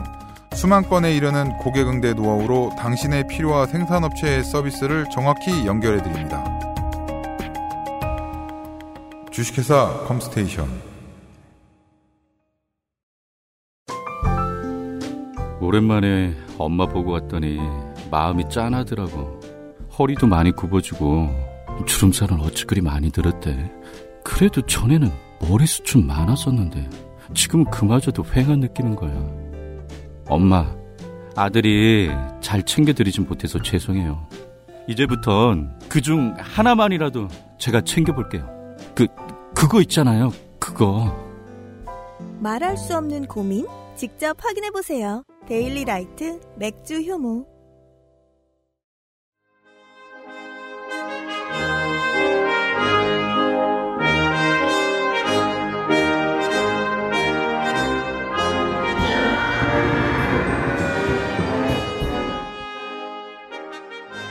광고 듣고 왔습니다. 이달의 시사 아카데미입니다. 자, 앞서 이제 광고 전에 말씀드렸지만은 23년 전의 시스템들이 지금 효과를 발휘하는 게 있었지만 그 중에 아 이게 23년간 이제 제대로 발전시키지 못한 게 딱 드러난 거 이번에 이제 물이 빠지면서 그거 그것의 가장 대표적인 걸로 지목받은 게 고용보험 제도라는 겁니다. 음. 그러니까 노동의 형태가 다변화되고 굉장히 다양한 형태의 노동자들이 생겼는데 이들을 노동자로 이제 저희 방송을 들으신 분들은 아시겠지만 이들을 노동자로 노동법 안에 들여놓지도 못했고 그러다 보니 고용보험법 역시 개정이 안 되면서 기존의 노동자 아까 이제 윤세 윤 기자가 얘기했던 예를 들면 뒤에 두달 네. 그런 형태의 노동자만이 이제 고용보험 안에 있으니까 어, 이 규모가 너무 커진 거죠. 네. 근데 이제 코로나 사태가 딱 이걸 보여줬다는 거죠. 음, 그러면서 전국민 고용보험 제도라는 것이 필요하다라는 문제 제기가 이제 제기가 되고 공감대를 상당히 넓혀가고 있는 상황입니다. 네. 그렇습니다. 거기까지 왔습니다. 네. 네. 어, 그래서 이제부터는 이제 전 국민 고용보험 제도를 조금 본격적으로 이제 디테일하게 좀 다뤄보려고 하는데. 네. 그러니까 이런 거죠. 우리가 이제 가장 손쉬운 비교는 건강보험이랑 비교하는 거예요. 대한민국 국민이라면 시민이라면 누구나 건강보험에 가입돼 있습니다. 이거는 강제 가입이에요. 음. 그렇죠. 의무로. 그렇죠. 내가 가입하고 싶지 않아요라고 해서 가입 안 하는 게 아닙니다. 네. 그렇죠. 대신 그 혜택은 어떻게 봅니까? 누구라도 아프면 그 혜택은 어마어마하게 봐요. 사실 한국의 건강보험은 전 세계가 뭐 예, 칭송하는 제도 중 하나가 됐습니다. 네. 이번 코로나 사태에서도 굉장히 크게 활약했죠. 뭐 코로나 검사 비용 뭐 이런 거에서 또 모든 것들이 저 10년 전에 이런 얘기하면 술자리에서 이런 얘기하면 주변 사람들한테 혼났어요. 약국 가고 병원 갈 때마다 맨날 이상하다고. 돈을 너무 안 써서. 음. 외국도 안 나가본 놈이 그렇게 얘기하니까 좀 핀잔 주는 거예요. 이 좌파들이. 저희 그때 결심을 했죠. 이런 얘기를 마음대로 하려면 방송을 해야 되겠다. 아무도 들어주지도 않고 진짜 싼데. 아니 그 술자리에 계신 분들은 전부 다 쿠바에 살다 오셨나 봐요. 그니까 왜 얼마 비싼지 알아? 어 아니면 영국에 살다 왔거나 차비를 안줘 차비를 병원에서 이러면서 쓰려고. 네. 아니 이제 그런 건데 가장 직관적인 비교는 이제 건강보험이랑 비교하는 건데 네. 고용보험은 사실은 지금 어느 정도 수준이면 전체 취업자의 절반밖에 가입이 안 돼 있는 거예요. 그렇겠죠. 예, 그러니까 가입이 안 돼 있다는 얘기는 나머지가 싫어서 가입 안, 안 하는 게 아니라 제도 자체가 전체 취업자의 경제활동 인구의 절반밖에 가입을 못 시키고 있는 제도라는 거죠. 음. 노동 적정 인구를 생각해 보면 1,500만에서 2천만 정도가 이 혜택을 못 본다라고 생각을 해야 될 것 같아요. 그렇죠. 최소로 잡아도 한 1,300만에서 1,500만 명. 이 정도가 혜택을 못 본다는 뜻은 내가 일 안 하면 빵이 된다. 예. 예. 소득이 감소하면 그냥 그냥 소득이 감소한 상태로 어떤 사회 안전망의 혜택을 보지 못하는 사람이 있다는 지금 거죠. 여기 셋 다 그래요. 네. 제도상으로는. 그렇습니다. 그래서 이 제도의 이제 연역을 따져 보면은 사실은 국회에서 처음 이 제도가 얘기됐던 거는 2009년 2월 대정부 질입니다. 당시 2009년 1월이요? 2월 2월. 대정부 질인가 이명박 정권 정부 때인데 네. 2009년 2월 대정부 질의에서 민주노동당 당시 홍희덕 의원이 음. 대정부 질의 당시 총리에게 이제 고용보험 제도가 전체 취업자의 절반밖에 가입돼 있지 않은 문제를 제기하면서 음. 이제 전국민 고용보험제로 가야 된다. 고용보험 개혁을 해야 된다. 음. 이제 이런 이제 대정부 질의 때 이제 주장을 합니다. 당시에 포커스는 뭐에 맞춰져 있었냐면 사실은 청년 실업 문제가 워낙 이제 화두가 되던 시기였고 글로벌 금융 위기 이후에도 음. 그러니까 이제 청년 실업자들이 고용보험 제도에 아예 이제 밖에 있는 문제. 그러니까 네. 오히려 약간은 특고나 이런 쪽도 이제 당연히 같이 제기되긴 했지만 음. 청년 실업이 이제 사회적 이슈였기 때문에 청년 실업자에 약간 포커스가 맞춰진 음. 네. 어, 요런 형태였습니다. 그리고 이제 요런 법안이 제출됐죠. 그러니까 이제 시- 그 당시는 이제 실업부조 형태의 법안이 같이 제출이 됐었고, 당시에는 이제 그 통과되지 못했지만 그 다음 국회, 그러니까 2012년 총선에서 만들어진 당시 이제 국회에서 네. 뭐 이미경 의원이라든지 당시에 이런 의원들의 활동으로 실업 부조 제도가 처음 이제 막 설계되고 논의가 본격적으로 되기 시작합니다. 예. 그러니까 실업 부조 제도라는 거는 어 아까 잠깐 설명드리면 고용보험에 애초에 가입하지 못한 사람들 주로 이제 예를 들면 청년 실업자를 주된 대상으로 해서 네.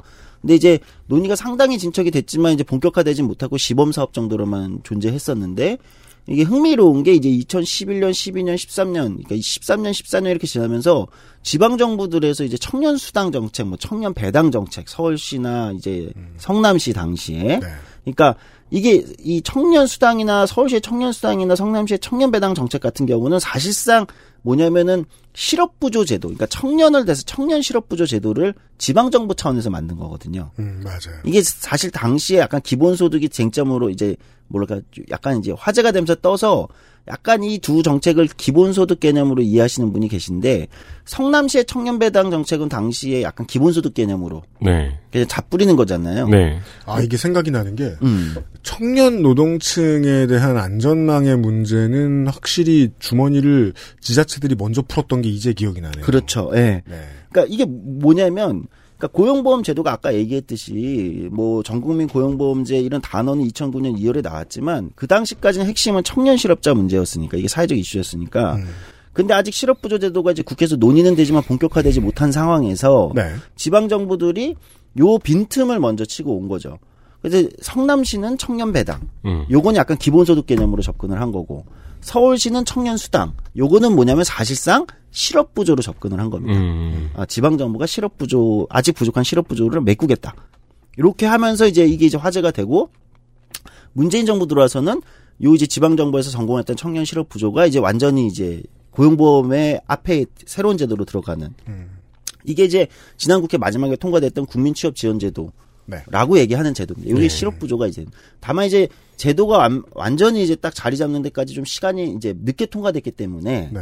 이제 코로나 사태 때 큰 역할을 하진 못했어요. 이 제도가 왜냐면 맞아요, 맞아요. 이제 국회가 끝나는 무렵과 코로나의 시기와 이게 겹치는 바람에 음. 아, 큰 역할은 하지 못했지만 저는 앞으로는 이 제도가 굉장히 큰 역할을 할 거라고 봅니다.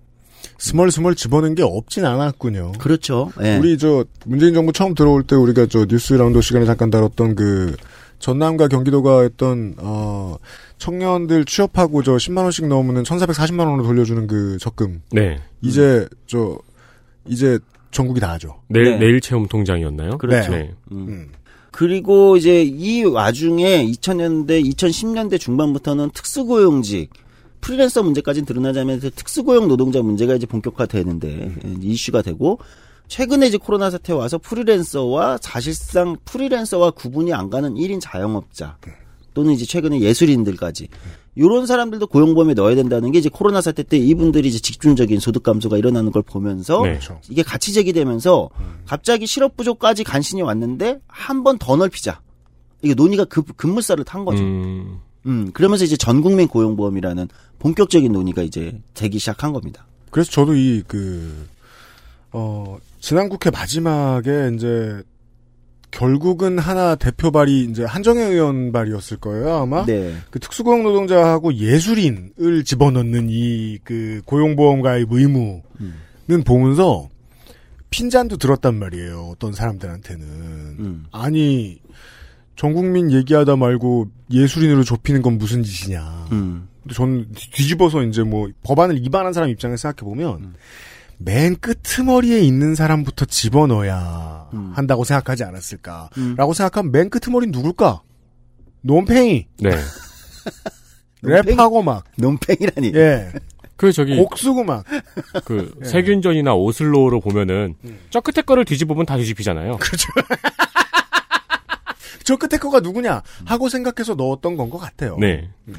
맞아요. 그런 측면도 있을 거고 또 하나는 이제 그 당시 국회 마지막에는 특수고용직을 넣, 넣는 건 쟁점이 좀 될 수 있어요. 그러니까 저는 이게 좀 반론이 있을 수 있는데 어차피 전막 얘기하는 인간이니까 예, 얘기하면 예, 예, 그러세요. 네. 저는 사실 그때 특수고용직에 안 들어간 게 솔직히 더 잘 됐다고 봅니다. 자, 이유를 들어봅시다. 왜냐면은 이유를 말하지 않으면 이것만 잘라가지고 내보게 되니까. 그러니까 당시에 특고가 들어가면 제가 볼 때는 지금 이제 특고라는 게 산재보험 쪽에서 인정하는 특고 9개 직종 정도인데 이제 네. 이 정도 하고 그다음에 보험료 부담도 제가 볼 때는 사측을 어디까지 보험료를 부담시킬 거냐 논의가 그렇죠. 디테일하게 되기가 어려워지는 측면이 있어요. 그러니까 지금 자영업자도 고용보험 가입은 가능하거든요. 근데 보험료가 2.2%인가를 내고, 그러니까 본인 100% 부담해요. 네. 고용보험료를. 그래서 잘 가입을 안 해요. 네. 그렇죠. 보험료는 많이 내야 되는데 노동자는 0.8 내거든요, 지금. 음. 근데 자영업자는 2.2%인가 내고 더 많이 내고 사실은 이제 뭐 혜택이나 이런 것도 좀 불명확하고 이러니까 안 한단 말이에요. 자영업자가 고용보험료를 꾸준히 내면은 폐업한 후에 실업- 실업급여를 받을 수 있나요? 네네네. 그럼요. 받을 수 있습니다. 근데 이제 지금 보험료율도 비싸죠. 그러니까 저는 오히려 당시의 특고를 빼고 지금 전국민 고용보험 논의가 본격화됐니 여기서 특고 관련된 논의를 다른 업종들이랑 합쳐가지고 하는 게 조금 더 낫다. 이 측면이 하나가 있어요. 그래서 당시에 통과시켰으면 오히려 불리했을 수도 있다 이런 생각 개인적으로 하나가 있고. 급하게 했으면. 네네. 왜냐면 급했잖아요. 마지막 국회니 그 네. 이제 시간이 쫓기니까. 두 번째는 이게 지금 전국민 고용보험 논의가 나온 마당에 마지막 국회에서 그렇게 급하게 통과시킨 게 맞냐? 이거 21대 국회가 다루는 게 좀 더 책임성이 있다. 음. 워낙 큰 문제이기 때문에. 네. 저는 개인적으로는 그런 생각이 있습니다. 그러니까 급하게 마지막에 명분에 쫓겨서 하기보다는 사실 그렇게 급하게 했다가 역풍을 맞는 법안들을 우리는 뭐 제가 굳이 언급하지 않겠지만 이- 좀 있습니다. 그건 법안에 어, 왜냐면 법안이 언급하면 조 소장이 역풍을 맞아요. 네. 법안의 정합성을 떠나서 네. 법안의 옳고 그름을 떠나서 급하게 했다가 약간의 맞아요. 디테일의 차이 때문에 괜히 전체가 오해받는 경우가 있거든요. 네. 그러니까 그럴 바엔 저는 책임 있게 차분하게 21대 국회가 이제 네. 곧 구성돼서 논의하는 게 맞다고 생각합니다. 이제 얘기가 좀 딴 데로 갔지만 네, 예, 예. 그럼 전국민 고용보험으로 간다고 치자. 지금 이제 이제 대통령도 얘기를 했고 음. 어 수많은 지금까지 비정규직이나 불안정 노동을 연구하던 수많은 노동적 연구자들이 기회가 왔다. 지금 이런 분위기입니다. 제가 네. 최근에 만나보면 다들 음. 드디어 반격의 시작이다. 이 반격의 시작이라는 건 솔직히 말씀드리면, 그러니까 노동 쪽의 연구자들 중에 상당수는 사실 그런 고민이 있었어요. 뭐요? 그러니까 기본소득이라는 게 워낙 이제 주목받을 때, 음. 지금 한국 사회에 필요한 거는 기본소득보다 먼저 필요한 거는 전국민 고용보험 같은 건데, 음. 그러니까 고용 안전망을 해놓고 그 다음에 부족한 부분에 있어서 기본소득 가고 이렇게 가야 되는데 이 앞에 고용 안전망이나 이런 걸 넓히는 얘기가 너무 계속 주목받지 못하니까 솔직히 약간 근데 뭐 히트 치고 있는 건 기본소득이었으니까 맞아요. 솔직히 약간 좀 이제 저나 이제 일부 이제 이런 분들은 좀좀 불만이 있었어요. 외, 외로움과 그렇죠. 그리고 네. 겉으로 얘기하지 못하는 소외감과. 아, 소외감과. 네. 근데 기회가 온 거죠. 음. 자, 건- 전국민 고용보험의 시대가 왔다. 이제 우리가 인싸다. 아, 인싸다 우리가. 네. 그러니까 이제 막 지금 신나서 막 온갖 데서 그래서 우리는 그렇게 얘기해요. 정통파들의 반격이 시작됐다. 와. 이렇게 얘기하는데요. 네. 예, 어쨌든 어 그렇게 하면서 이제 전국민 고용보험의 이제 디테일 부분에 대해서 이제 수많은 논의들이 있습니다. 사실 디테일 부분은 저보다는 저는 이제 뭐 보- 완전 전문 연구자는 아니니까 연구자들이 이제 어, 논의가 이제 훨씬 섬세하게 진행이 될 텐데 네. 여기서 주목할 만한 점 몇 개만 말씀을 드릴게요. 예. 어, 하나는 이런 거예요. 지금 가장 좀 주목받는 전국민 고용보험을 한다 그러면 어떻게 할 거냐. 여기서 이제 가장 처음에 논의가 논란이 되는 거. 그리고 의외로 지금 기재부를 중심으로 기획재 일단 저는 왜 노동부가 아니라 기획재정부 쪽에서 그런 얘기를 하는지 잘 모르겠는데 네. 노동부 왜 침묵하고 있고 기획재정부 쪽을 중심으로 아 고- 보험이라 사회보험 고, 고용보험이라는 것은 보험이기 때문에 네. 기여한 기여한 지- 기존에 내는 사람들 있잖아요. 내던 사람들과의 형평성을 고려해서 뭐 등등등등 뭐 이런 얘기들 나와요. 네. 그래서 단계적으로 차분히 뭐 왜냐하면 기존에 기여한 사람들이 반발할 수 있다. 그, 돈 쓰는 데다 보니까 어, 나는 내, 내기만 했는데 왜 얘네들이 지금 들어와서 받아가냐 뭐 네, 이런 그렇죠. 건데. 돈 쓰는 데다 보니까 돈 문제에 예민하게 반응을 하는군요. 네, 이런 얘기를 하는데 이제 이게 가장 큰 첫 번째 가장 큰 쟁점이에요 지금. 네. 음. 그런데 저는 그런 생각을 합니다. 기획재정부. 그러니까 그러니까 기여자의 형평성 얘기를 하는 거잖아요. 그동안 낸 사람들의. 그렇죠. 저 한마디 하, 고 싶습니다. 제가 웬만하면 이제 아름다운 말을 쓰려고 한 사람인데 엿 먹어라. 음. 네, 삐 처리 해 주세요. 네. 근데 뭐뭘 마- 삐처리를 네? 맛있, 맛있는데요, 뭐. 네. 아, 뭐냐면 지금 우리는 저는 이런 얘기를 하고 싶어요. 지금 고용보험료를 내고 건강보험료를 내고 산재보험료를 내시고 이건 뭐 산재보험이야지 기업에서 내지만 사 4대 국민연금을 내잖아요. 네. 우리는 삼성생명에 보험료를 내고 있는 게 아닙니다. 사회보험이라는 거는 삼성생명이나 ING 생명이 아니에요. 사회보험이라는 건 기본적으로 연대의 의미로 설계되어 있는 겁니다. 당신이 정규직이야? 당신이 정규직이어서 고용보험료를 15년간 냈어. 근데 나는 못 받는다고 불만 가질 게 아니라 당신 내는 그 보험료는 당신은 정규직이지만 어딘가에서 실업을 겪고 있는 누군가를 위해서 당신이 연대의 의미로 내는 겁니다. 내가 낸 거 내가 받아가는 거 아니라는 거예요. 네.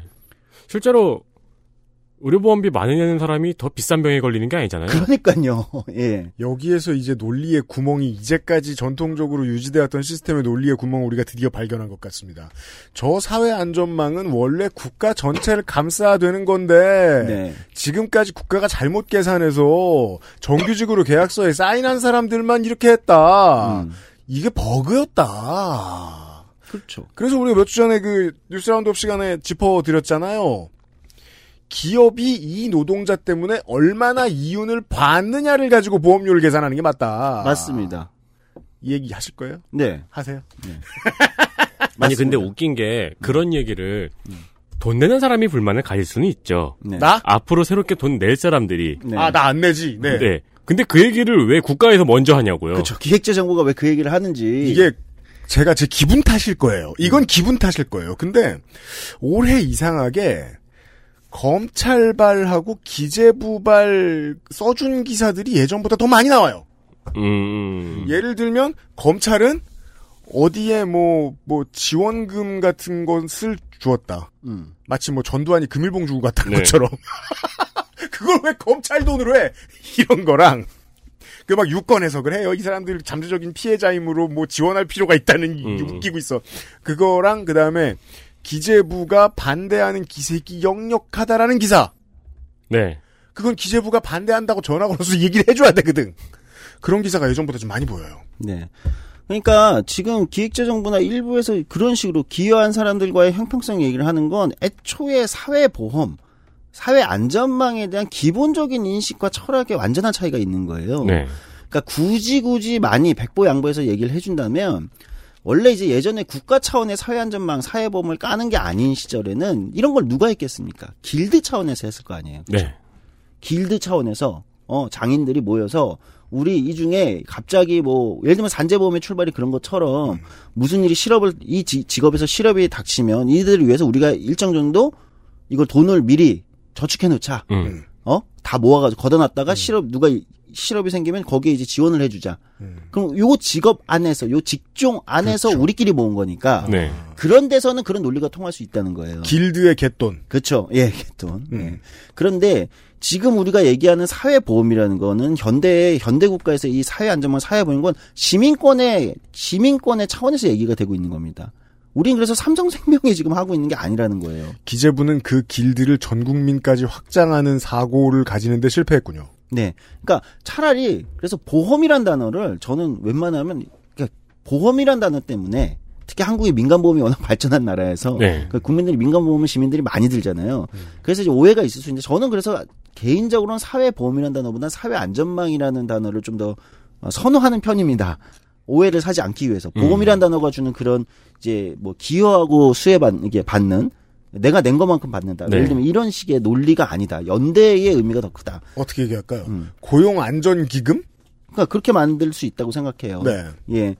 어 그래서 어 고민 그래서 말씀드리는 거는 이제 그러면은 이제 이 철학 논리 이 논리부터 우리가 이제 출발을 해보자는 거죠. 출발을 해서 그럼 전국민 고용보험을 어떻게 설계할 수 있냐? 그럼 가장 최근에 전국민 고용보험을 한 나라들을 우리가 보면 되는 거예요.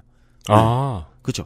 왜냐면 아이에로가 이미 이제 2018년도에 어 그런 얘기를 해요. 아이에로가 지금 이제 노동의 형태가 굉장히 다변화되고 있고 노동의 형태가 굉장히 다변화되어 있고 어 이렇게 얘기합니다. 계약 형식을 불문하고 모든 취업자를 포괄하는 사회보험 제도를 만드는 것과 네. 조세 제도의 도움을 받아 보편적인 사회 보호 제도를 만들 것을 제안합니다. 2018년도에 네. 국제 노동기구 아이에로가 어 그래서 어 이 흐름에 따라서 꼭 아이에로 때문에 한 건 아니지만 2017년에 프랑스 아 2017년이 덴마크인가 2017년이 덴마크 2018년에 프랑스가 사실상 전국민 고용보험 제도를 했습니다. 예, 어, 그러니까 몇 년 되지 않았죠. 그러니까. 세계적으로도 최근의 추세네요. 어, 사실, 최근의 추세라고도 할 수 있는데, 어, 이, 이, 덴마크 같은 경우는 사실상 이전에도 사실상의 전국민 고용보험제이긴 했어요. 예, 사실상. 네. 예, 근데 이제 좀 더 손을 본 거죠. 음. 예, 근데 여기에 손을 봤다는 건 약간의 징수 시스템, 이 약간 보험료라는 시스템을 좀 바꾼 거예요. 네. 예, 좀 설명을 드릴게요. 네. 어, 덴마크 같은 경우는 2017년에 했는데 예전에는 임금 노동자 뭐 비임금 노동자 그러니까 임금 노동자는 우리가 이제 직장 다니는 사람 비임금 노동자 뭐 자영업자나 특고나 뭐 이런 소, 음. 소득으로 사업 소득 우리 뭐 이제 어, 아시겠지만 근로소득과 사업소득 이렇게 나눌 수 있잖아요 근데 어떻게 했냐면 여기는 이제 기본 보험료를 내는데 근로소득과 사업소득에서 8% 무조건 네가 근로소득으로 벌었던 사업소득으로 벌었던 그렇죠? 8%의 노동시장 분담금이라고 합니다. 여기서는 노동시장 분담금, 노동시장 분담금을 내요. 무조건 8%. 그러니까 네. 이거 약간 소득세처럼 때리는 거예요. 급여의 8%는 세네요. 여기 이제 덴마크 워낙 북유럽 세금 세금 진짜 많이 걷는 데잖아요. 네. 음. 그러니까요. 숫자는 빼고 들읍시다. 몇 퍼센트를 떼요? 예, 여기 8%를 떼는데 그냥 세금이에요. 세금으로 하는 거야. 근데 이게 중요합니다. 보험료가 아니라 세금으로 거는 겁니다. 그러니까 내가 보험료를 낸다는 게 사실 이게, 이게 말장난 같은데 음. 이거 사실 돈 내는 건 내 입장에서 똑같은데 이름을 보험료로 해서 나가든 세금으로 나가던 근데 이게 이제 국가 계정으로 가면 달라지겠죠. 네, 세목은 철학이니까. 그렇죠. 그래서 네. 국세청이 8%를 이런 식으로 분담금을 진수, 징수합니다. 그래서 노동시장 분담금을 만들고 사람들한테 임금에 기반해서 아까 계약서를 쓴 사람이 주는 게 아니라 소득이 일정 이하로 떨어진 사람들, 줄어든 사람들한테는 이제 실업급 형태로 주는 거예요. 음. 네, 이렇게 다 주는 겁니다. 덴마크가. 그러니까 네. 보험 형태에서 이제 아예 세금으로 다 걷어서 세금 형태로 다 돼. 네가 근로소득이든 사업소득이든 그러니까 자영업자도 다 들어간 겁니다. 음. 자영업자까지 포함하고 왜 자영업자는 사업소득이니까 네. 그렇죠 이런 형태로 바꾼 거고요. 그러니까 이제 플랫폼 노동이라든지 우리 개념으로 따지면 특수 고용직이라든지 이런 사람들까지 포괄한 거고요. 프랑스는 2018년에 바꿨어요. 전국민 고용보험으로. 기존에 이제 실업보험료라는 형태로 얘네도 내고 있었거든요. 우리랑 유사하게. 예, 예. 근데 아예 자영업자를 전면적으로 고용보험에 자영업자 여기서 말하는 자영업자는 한국으로 얘기하면 이제 특 수고용직 플랫폼 노동 이런 거다 들어갑니다. 네. 이런 사람들을 전면적으로 제도에 넣었어요. 보험 이 고용보험 제도에. 그래서 아예 기존에는 실업 보험료를 냈었어요. 2.4%를 냈거든요. 음. 자기 임금에. 네. 그게 아니라 그냥 소득에 소득에 소득에 매기는 거예요. 그냥 전체 소득에 예를 들면 임금 노동자 근로계약서 쓴 노동자는 9.2%, 자영업자는 9.7%를 아예 그냥 사회보장 조세 이렇게 해서 그러니까 음. 쉽게 말하면 사회보장세 이렇게 해서 그냥 통으로 걷는 거예요. 네. 지나가다 그냥 생각나서 말한 건데 음. 이 세목을 뭘로 정하느냐가 핵심인데요. 네, 그렇습니다. 이거 논, 논, 이게 굉장히 향후에는 디테일한 아주 그리고 첨예한 논쟁이 될 겁니다. 그러니까 한국에서 전국민 고용보험을 설계한다면 보험료로 가는 것보다는 사실상 tax가 되는 겁니다. 물론 걷어가는 돈의 차이는 없어요. 네. 0.8% 뗀다 지금 고용보험료 내시거든요. 그럼 0.8%의 세금을 내시는 겁니다. 이제 어, tax로. 그럼 사업주도 0.8 지금 내니까 0.8 tax를 내겠죠. 네. 예, 이름을 뭘로 할까요? 이름 뭐 우리는 연대세 저는 뭐 저 같은 이제 빨갱이는 사회 연대세 아니면 사회 보장세 저는 뭐 목, 이 이름을 잘 붙이는 것도 그럼 중요하다고 또 통과 생각하거든요. 못하지 또. 아 예. 그렇죠. 네. 연, 연대를 왜 강제하냐고 그러죠. 개털리죠. 음. 예. 어쨌든 이런 방식으로 우리도 바꿔야 되는 거죠. 그러니까 무슨 얘기냐 이 두 나라의 공통점은 조세 방식으로 바꿨다는 거예요. 그러니까 보험료는 아까 이제 기금 보험을 이렇게 보험 기금 음. 만들어서 여기서 내는 건데 조세 tax 방식으로 바꾼 거죠. 근 십수년을 음. 보수 언론이 계속 그 뒤에서 귀에서 귓가에 대고 바람을 집어넣어가지고 국민들 상당수가 국민연금에 거부감을 가지게 됐던 중요한 이유가 음. 이름이 그거고 기금 운용 방식이 그거였기 때문이잖아요. 네. 아니 친구들끼리 술 마시면서도 그런 얘기 했었어요. 이제 사회 초년생들 특히 아니 내가 마음대로 탈퇴도 못 하는데 무슨 4대 보험이야. 그걸 왜 생각을 못 했을까? 음. 그럼 보험 안 하고 세금으로 하시죠. 그렇죠. 4대 세금. 네. 예. 죽을 때까지 피해갈 수 없습니다. 그러니까 그렇잖아. 조세 방식으로 바꿨다는 거예요.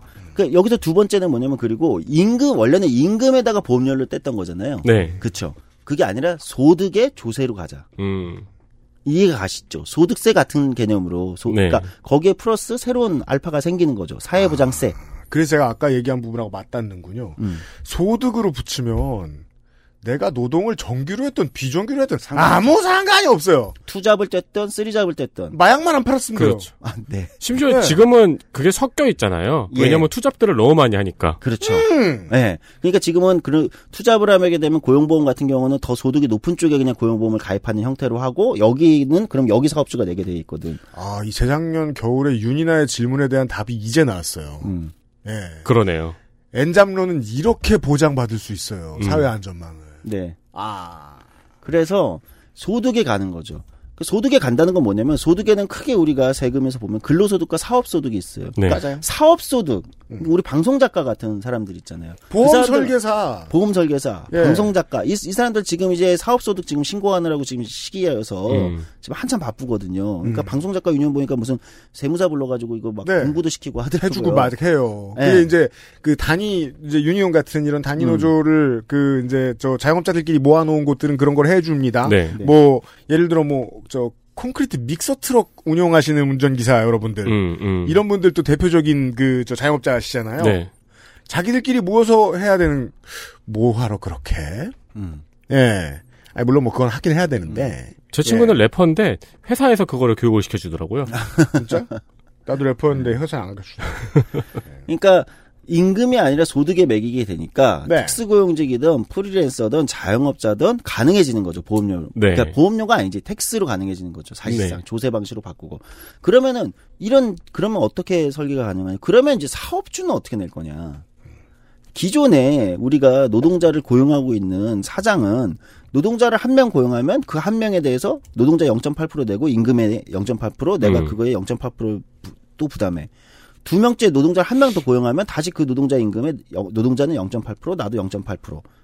어, 노동자 1인당 이렇게 사회보험료가 되는 거죠. 네. 그러니까 이 방식이 아니라 소득에 부과하고 그러면 사업주는 어떻게 하냐? 지금 나온 아이디어 중에 개인적으로 저는 음 그 그 노동연구원의 홍민기 실장님이 얘기하신 그러니까 매출이나 이윤에 법인세처럼 부과하는 거예요. 음. 사회보장세로. 네. 다른 나라도 그렇게 하는 나라들이 있죠. 매출이나 이윤에 이제 매기는 겁니다. 어, 그럼 개인이 내는 법인세 같네요. 어, 뭐 사업주가 개인이든 아니면 법인이든 회사든. 아, 그러니까 네. 뭐 그러니까 개인을 기업으로 본다면 가장 쉽게 얘기하면 그렇게 되겠네요. 예를 들어 기업에 소속되는 노동자가 있어요. 네. 기업은 이윤이 엄청나요. 네. 근데 노동자는 소득이 적어요. 음. 그러면은 자연히 노동자는 적게 내고 기업이 많이 내겠네요. 그렇죠. 아주 중요한 부분을 지적한 겁니다. 왜냐면 내가 지난주에 얘한테 그 얘기 해줬거든요. 네. 나 왜 껴들어? 그런 거죠. 늙었나 봐. 속 매출, 좁아져. 어, 매출과 이 매출 아니면 이윤에 부과하게 되면 예를 들면은 이런 게 있는 거예요. 사업주들 입장에서 또는 기업 입장에서 어 나는 그냥 노동자를 더 고용하려니 사회 그러니까 사회보험료, 4대 보험을 어쨌든 들어줘야 되니까 이게 부담이 돼. 고용보험 뭐 이- 이렇게 해서 회피한단 말이죠. 네. 그럴 이유가 없는 거죠. 네가 회피해도 너는 매출이나 이윤이 높으면 그거만큼 사회보장세, tax, 법인세처럼 그걸 음. 기여해야 돼. 그러니 그럴 바에는 노동자 한 명을 갈아넣지 말고 네가 두 명 써도 돼. 그러면 그렇게 되네요. 네. 예를 들면 어 실제로 기업들이나 사업주는 4대 보험료 부담이 굉장히 이제 부담이 되거든요. 그러니까 이번에 코로나 사태 때도 이제 중소기업이나 이런 데 4대 보험료 감면 이런 정책을 막 정부에서 쓰는 이유가 그게 부담이 꽤 되거든요. 네. 음. 근데 이 회피, 회피, 부정적 인센티브를 없애는 거죠. 예, 회피하는. 그러니까 이런 형태로 하게 되면 자본 집약적 기업이나 노동 집약적 기업에 예를 들면 약간 뭐랄까요? 매출이나 이윤에 부과하게 될 때 어떤 장점이 있을까요? 그러니까 약간 누진적 효과가 있겠죠. 예. 그러니까 매출이 높거나 이윤을 많이 내는 기업일수록 사회보장세도 더 많이 부담해야죠. 네. 그렇죠. 예, 노동자 적게 내- 고용하고 있다고 이윤은 어마어마하게 냈는데 내가 이윤은 뭐 1조를 냈는데 사회 노동자 10명 고용하고 있다고 10명 분만 사회보장 사회보장 기금을 내는 건 사실 이상하잖아요. 음, 음. 제가 지금 이제 음. 여섯 번째 이제 소득세를 내보고 있단 말이에요. 일곱 번째 이 사업으로 이이저 사업체로 그때마다 느끼는 건데 그 물론 거의 모든 국가의 세제에는 지금까지 여- 우리 저희들이 설명해 드린 대로 되는 측면이 없지 않습니다. 네. 많이 벌면 많이 소득을 내면 많이 소득세를 내야 합니다. 법인세도 올라갈 것이고요. 그런데 내보면서 느끼는 건데 무섭긴 무섭거든요. 다만 어 세금을 이렇게 많이 낸다고 하더라도 인력을 더 고용하는데 인색한 쪽이 조금 더 낮게 계산이 나와요. 지금까지는. 네, 그렇죠. 예. 음. 요건 여전히 조정될 필요가 있어요. 네. 네. 여지가 있어요. 이게 네. 딱 바뀌면 꽤 많은 게 달라질 거요. 음. 맞습니다. 어, 그래서 이런 형태로 설계를 하게 된다면 네. 사실은 뭐 사업주 쪽에 뭐 큰 부담이 늘어나고 이렇진 않아요. 물론 기존의 고용을 계속 회피하거나 매출이나 이윤이 고용 규모에 비해서 지나치게 높은 데는 사실은 조금 더 부담이 있을 수는 있겠죠. 저는 네. 근데 그게 사회 정의라고 생각해요. 네. 예. 그 사업주 입장에서는 그럴 수도 있군요. 그러니까 단순히 월급이나 시급이 아까워서가 아니고 음. 사대보험 내는 게 아까워서 고용을 회피했던 네. 초규모 사업장들. 네, 그런 데서는 사실 보험료 부담은 늘어나지 않으면서 부담 없이 고용할 수 있는 상황이 올 수도 있는 네. 거죠. 네, 오히려. 그렇죠?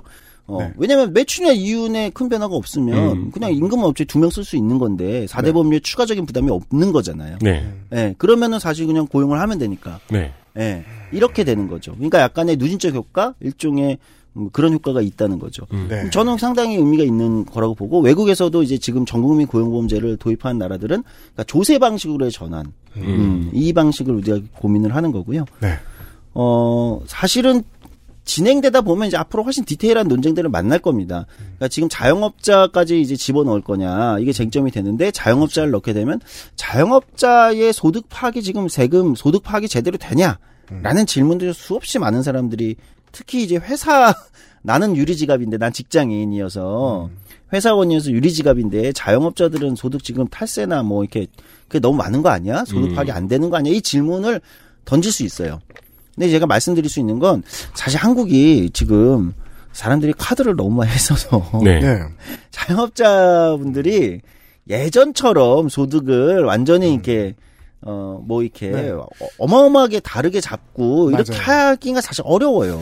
지금- 다 잡혀요. 예. 말씀하세요. 커피숍을 운영하는 형이 그러더라고요. 음. 매출은 줄었는데 세금은 점점 는다고. 그래서 어. 왜요? 그러니까 옛날엔 사람들이 그래도 현금도 냈는데 요즘엔 다 카드라고. 그렇죠. 근데 저는 우리 회사는 현금을 받을 방법이 없어서 네. 그 무조건 다 잡히잖아요. 네. 근데 그 그러면서 이제 사업체들이 어떻게 돈을 받는지를 유심히 보게 됐어요 몇 년 동안 보고 느낀 건데 어 직장인들이 피해 의식 많이 느끼는 것은 지금은 좀 침소봉대일 수 있습니다. 지금은 음. 정말 너무 많이 개선됐거든요. 음. 예, 이제 몇 개 없어요. 몇 개 없어요. 그리고 점점 줄 거예요. 더. 네. 진짜 몇 개 안 남았어요. 그런 부분들이. 물론 그- 여전히 경제지는 그런 걸 때려주는 게 좋을 수도 있어요. 왜냐하면 경제 정의에 도움이 될 테니까. 그러면 뭐뭐 뭐 어떠어떠한 현금을 여전히 선호하고 그걸 많이 받으려고 하는 업체들을 예전보다 어 세무 공무원들이 더 많이 조질 수도 있을 거고. 네. 예 해, 해결될 문제예요. 네. 빅이슈가 아니에요. 네, 빅이슈는 아닙니다. 그래서 정말 저는 비슷하게 이 문제는 조금 그냥 오히려 시행해놓고 어, 국세청이나 이런 이제 세금 저기 하는 쪽에서 조금씩 개선하면 금방 해결될 문제다. 맞아요. 그러니까 허들이 높은 거 아니다. 굉장히 좀 뭐 좀 얘기하면 지엽적인 문제가 문제로 이미 돼버렸다. 어, 그 부분은 그래서 그런 부분은 향후에 논쟁이 되겠지만 이제 충분히 개선 가능한 부분이 있다. 어, 이렇게 될 거고 뭐 그다음 나오는 쟁점은 완전 실업만 인정할 거냐 부분 실업. 그러니까 부분 실업이라는 거는 완전 실업 상태는 아닌데 소득이 완전 확 급감한 네. 일정 정도까지 뭐 이런 거 아니면 일, 일하는 일수가 확 줄었다든지 뭐 네. 이런 거 이런 것까지인데 저는 조세 방식으로 전환하고 소득에 매기는 방식으로 전환하게 된다면 부분 실업도 충분히 고려할 수 있을 것 같다. 그거를 제가 저번에 뉴스 Roundup 시간에 이제 말씀드리면서도 음. 혼자 알았던 건데 지금 제가 그렇거든요. 일을 두 개, 세 개씩 하다가 일을 지금 하나밖에 안 하는 상황이 그쵸. 됐는데 보면서 공감이 됐던 게 실업 여부에 따라서 주는 게 아니고 소득 여부에 따라서 주면 되지 않느냐. 맞습니다. 그러니까 한 달에 200만 원 벌던 사람이 갑자기 한 달에 40만 원을 벌게 됐어요. 네. 그럼 실업급여 주면 되지 않느냐. 그런 거죠. 네, 그래서 그건 굉장히 합리적이다 우리가 듣기에도. 네. 네. 자 이제 마지막 부분인데 그래서 사실 전국민 고용보험제에 이미 많은 연구들이 아까 얘기한 이제 그동안 기본소득에 짓눌려서 숨죽이고 쓰던 정통파들의 약간 어 수많은 고민과 연구로 이미 많이 마련이 돼 있습니다. 네. 그래서 사실 디테일은 제가 볼 때는 향후에 그렇게 어려울 것 같진 않다. 근데 이제 우리 청취자분들에게는 꼭 한번 이 부분은 얘기는 하고 싶었는데 이 제도가 굉장히 노동권이라는 측면에서 또 다른 의미의 하나의 그 의미가 있습니다. 뭡니까? 그거는 단결권과 굉장히 밀접한 연관이 있다고 저는 생각합니다. 단결권, 즉 쉽게 얘기하면 노동조합을 만들 권리, 노동조합에 가입할 권리. 음. 와 고용보험제도가 제가 전국민 고용보험제는 제가 볼 때는 굉장히 밀접한 관련이 있다. 무슨 얘기냐면 우리가 이제 방송에서 앞서 얘기했지만 방송 작가들은 방송 작가 프리랜서인데 대부분이 프리랜서인데 어쨌든 언론 노조 산별에 가입 산별 안에 지불하는 형태로 이제 노조를 만들었고요. 타투이스트들도 여기 방송에 나왔지만 어쨌든 독자 노조 설립 신고를 냈을 때는 반려될 가능성이 컸겠죠. 네. 어, 근데 어쨌든 화학섬유 아이, 식품 IT 노조의 산별에 이제 안에 지부 형태로 창립을 했기 때문에 지금은 뭐 특별하게 문제제기가 되고 있지 않은데. 드디어 그곳은 화학 섬유 식품 IT 태투 노조가 됐어요. 그렇죠. 네. 그런데 사실 아시겠지만은 우린 제가 이제 방송에서 늘 얘기했지만 우리는 노동자 개념을 굉장히 좁게 설정하는 나라였고 국가였고 그 노동자 개념이 근로기준법상 노동자만이 아니라 노동조합 법상 노동자는 그거보다 조금 넓을 수 있고 우리가 여러 가지 방법을 고민한다면 노동조합법상 노동자로 인정받았을 때도 충분히 그 사람은 노동자로 호명될 수 있다. 이렇게 말씀을 드렸는데 전 국민 고용보험이 된다고 해봅시다. 그러면 고용보험법상 노동자라는 개념도 있고 산재보험법상 노동자라는 개념도 있어요. 그렇죠. 네. 전 국민 고용보험이 된다는 건 무슨 얘기냐면 저는 이렇게 생각합니다. 만약에 전 국민 고용보험이 된다. 그럼 고용보험에 가입 자격이 있는 사람들이 네. 노동조합을 설립했다. 저는 이걸 반려할 근거가 없다고 생각합니다. 행정관청에서 그들의 노동조합 설립 권리를 어, 당신은 근로기준법상 노동자가 아니어서 노동조합을 만들 수 없습니다라고 반려하기가 어려워질 거다 점점. 즉 무슨 얘기냐? 전국민 고용보험이 되면 전국민 고용보험에 들어가는 사람들 사실상 절대 다수의 압도적 시민들 네. 절대 다수는 노동자라는 이름을 찾게 될 겁니다. 네. 음. 그렇겠네요. 그리고 얼른 생각해봐도 예를 들어 제가 프리랜서로 일했던 거에 대한 돈은 그 고용노동부에서 해결을 못 해줬잖아요. 네. 근데 전국민 고용보험제가 되면은 사람들이 이렇게 말할 수 있죠. 아니 음. 내가 고용보험료를 냈는데 왜 니네가 이거 해결을 안 해줘? 그렇죠. 이제 그런 변화로 그 다음 단계로 그러니까 즉 단결권 예를 들면 지금 얘기하는 권리란 측면 있죠. 노동의 권리가 네. 전국민 고용보험이 되면 그 안에서 이제 그 사람들에게 주어지는 그 다음 스텝들이 전진해 나갈 거라는 음. 거죠. 저는 이것이 굉장히 향후에 단순히 우리가 이제 고용 안전망을 어, 획기적으로 확충하는 것이 굉장히 큰 의미가 있, 죠 네. 있는데 그 다음 스텝이 굉장히 한국의 노동 시민권의 어, 큰 변화의 어떤 물결이 지금 열리고 있다. 어, 전국민 고용보험제라는 방식을 통해서 저는 이제 그 부분을 우리가 좀 굉장히 주목할 필요가 있겠다. 이런 말씀을 꼭 드리고 싶습니다.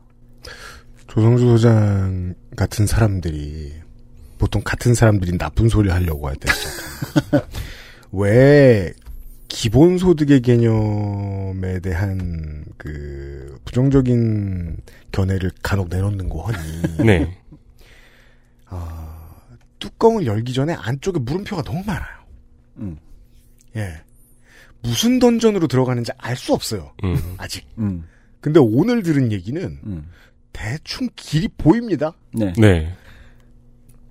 최근에 원빈 씨가 화보를 찍으셨어요. 그래요? 그래요? 네. 최근 화보라고 나왔어요. 음. 40대 중반인데 이렇게 됐다 하고 사진 봤더니 똑같아. 음. 그 너무 잘생겨서 어떤지 알아요? 카라티를 4개를 겹쳐 입었는데 그걸 알 수가 없어요. 그 밑에 써있는 그 카라티 4개 겹쳐 입었다고. 그걸 보고 다시 보니까 알아봤어. 그런 사람 옆에 있으면 사람이 뭐가 되죠? 오징어요? 그렇죠. 아 이게 정답이었다니. 국민 중에 저 노동 정령기 인구들 가운데 절반이 원빈 씨 같이 생겼어요. 음.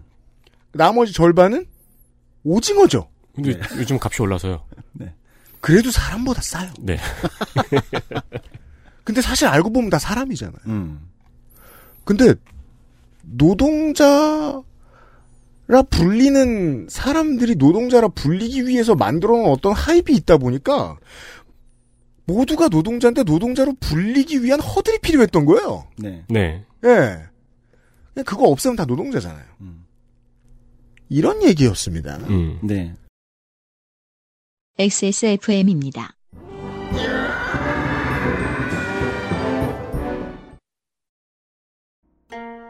전하, 선대부터 내려오던 그 방식 그대로이옵니다. 8시간 넘게 다려냈느냐? 예, 어, 8시간 넘게 달인 후 10분씩 4번 김을 빼고 불순물을 제거하였습니다. 음, 맛이 좋구나. 어마마하게 진상해도 괜찮은 게냐? 예, 남녀노소 누구나 드실 수 있도록 오랜 연구 끝에 나온 한방차이옵니다. 좋구나. 이 한방차를 더 쌍화라 명하노라. 현대인에 맞춘 프리미엄 한방차. 더 쌍화. 구스베리 추출물로 모근을 더 건강하게 자연 유래 성분으로 자극 없는 세정력, 뛰어난 보습 효과와 영양 공급까지. 빅 그린 이젠 탈모 샴푸도 빅그린 헤어로스 샴푸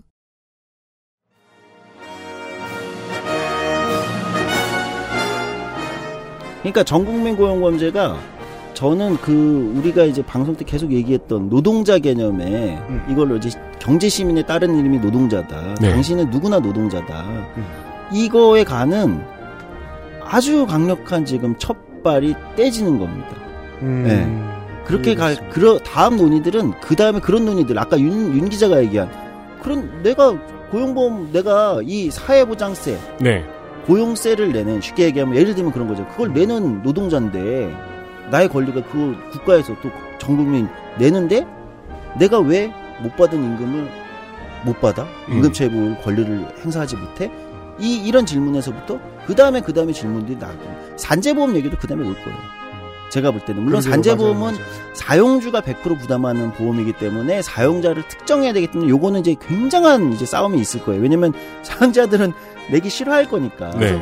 어. 이건 노동부 역량 강화와 지- 저 직결돼 있고요. 네, 그렇습니다. 네. 지금 제가 볼 때는 그 길목으로 굉장히 큰 물결이 지금 터져 나오는. 음. 그래서 음. 우리가 이 논의에 굉장히 집중을 할 필요가 있고 잘 지켜볼 필요가 있겠다. 이런 말씀을 꼭 한 번은 드리고 싶었습니다. 네. 이런 이야기를 다룬 이달의 시사 아카데미였습니다. 아, 망했어요. 제가 말렸어요. 왜요? 재밌네, 오늘 얘기. 아니 왜, 왜 대결 구도였어요? 에이씨. 쳤어. 그, 저는 자꾸 저, 저, 저, 언컨벤셔널 윤이나 작가의 이야기만 자꾸 떠올라요.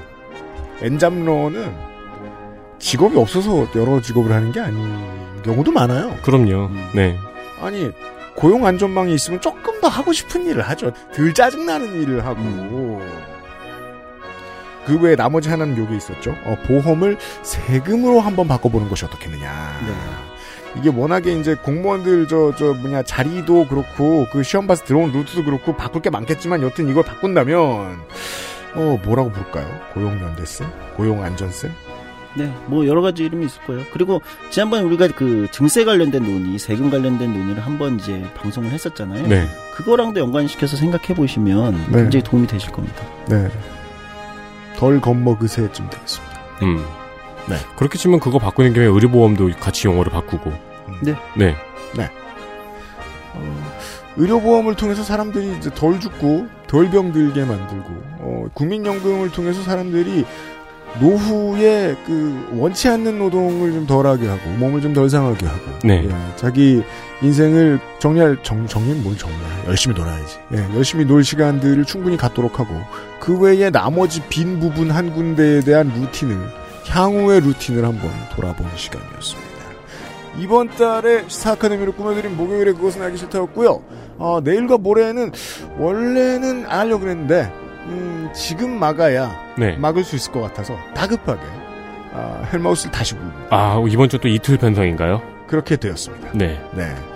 아, 헬마우스 코너로 내일과 모레 이 시간에 만나뵙도록 하겠습니다. 유승균 PD하고 윤세민 에디터였고요. 조성주 장도 함께 인사드리죠. 예. 내일 이 시간에 뵙겠습니다. 안녕히 계십시오. 안녕히 계십시오. 감사합니다.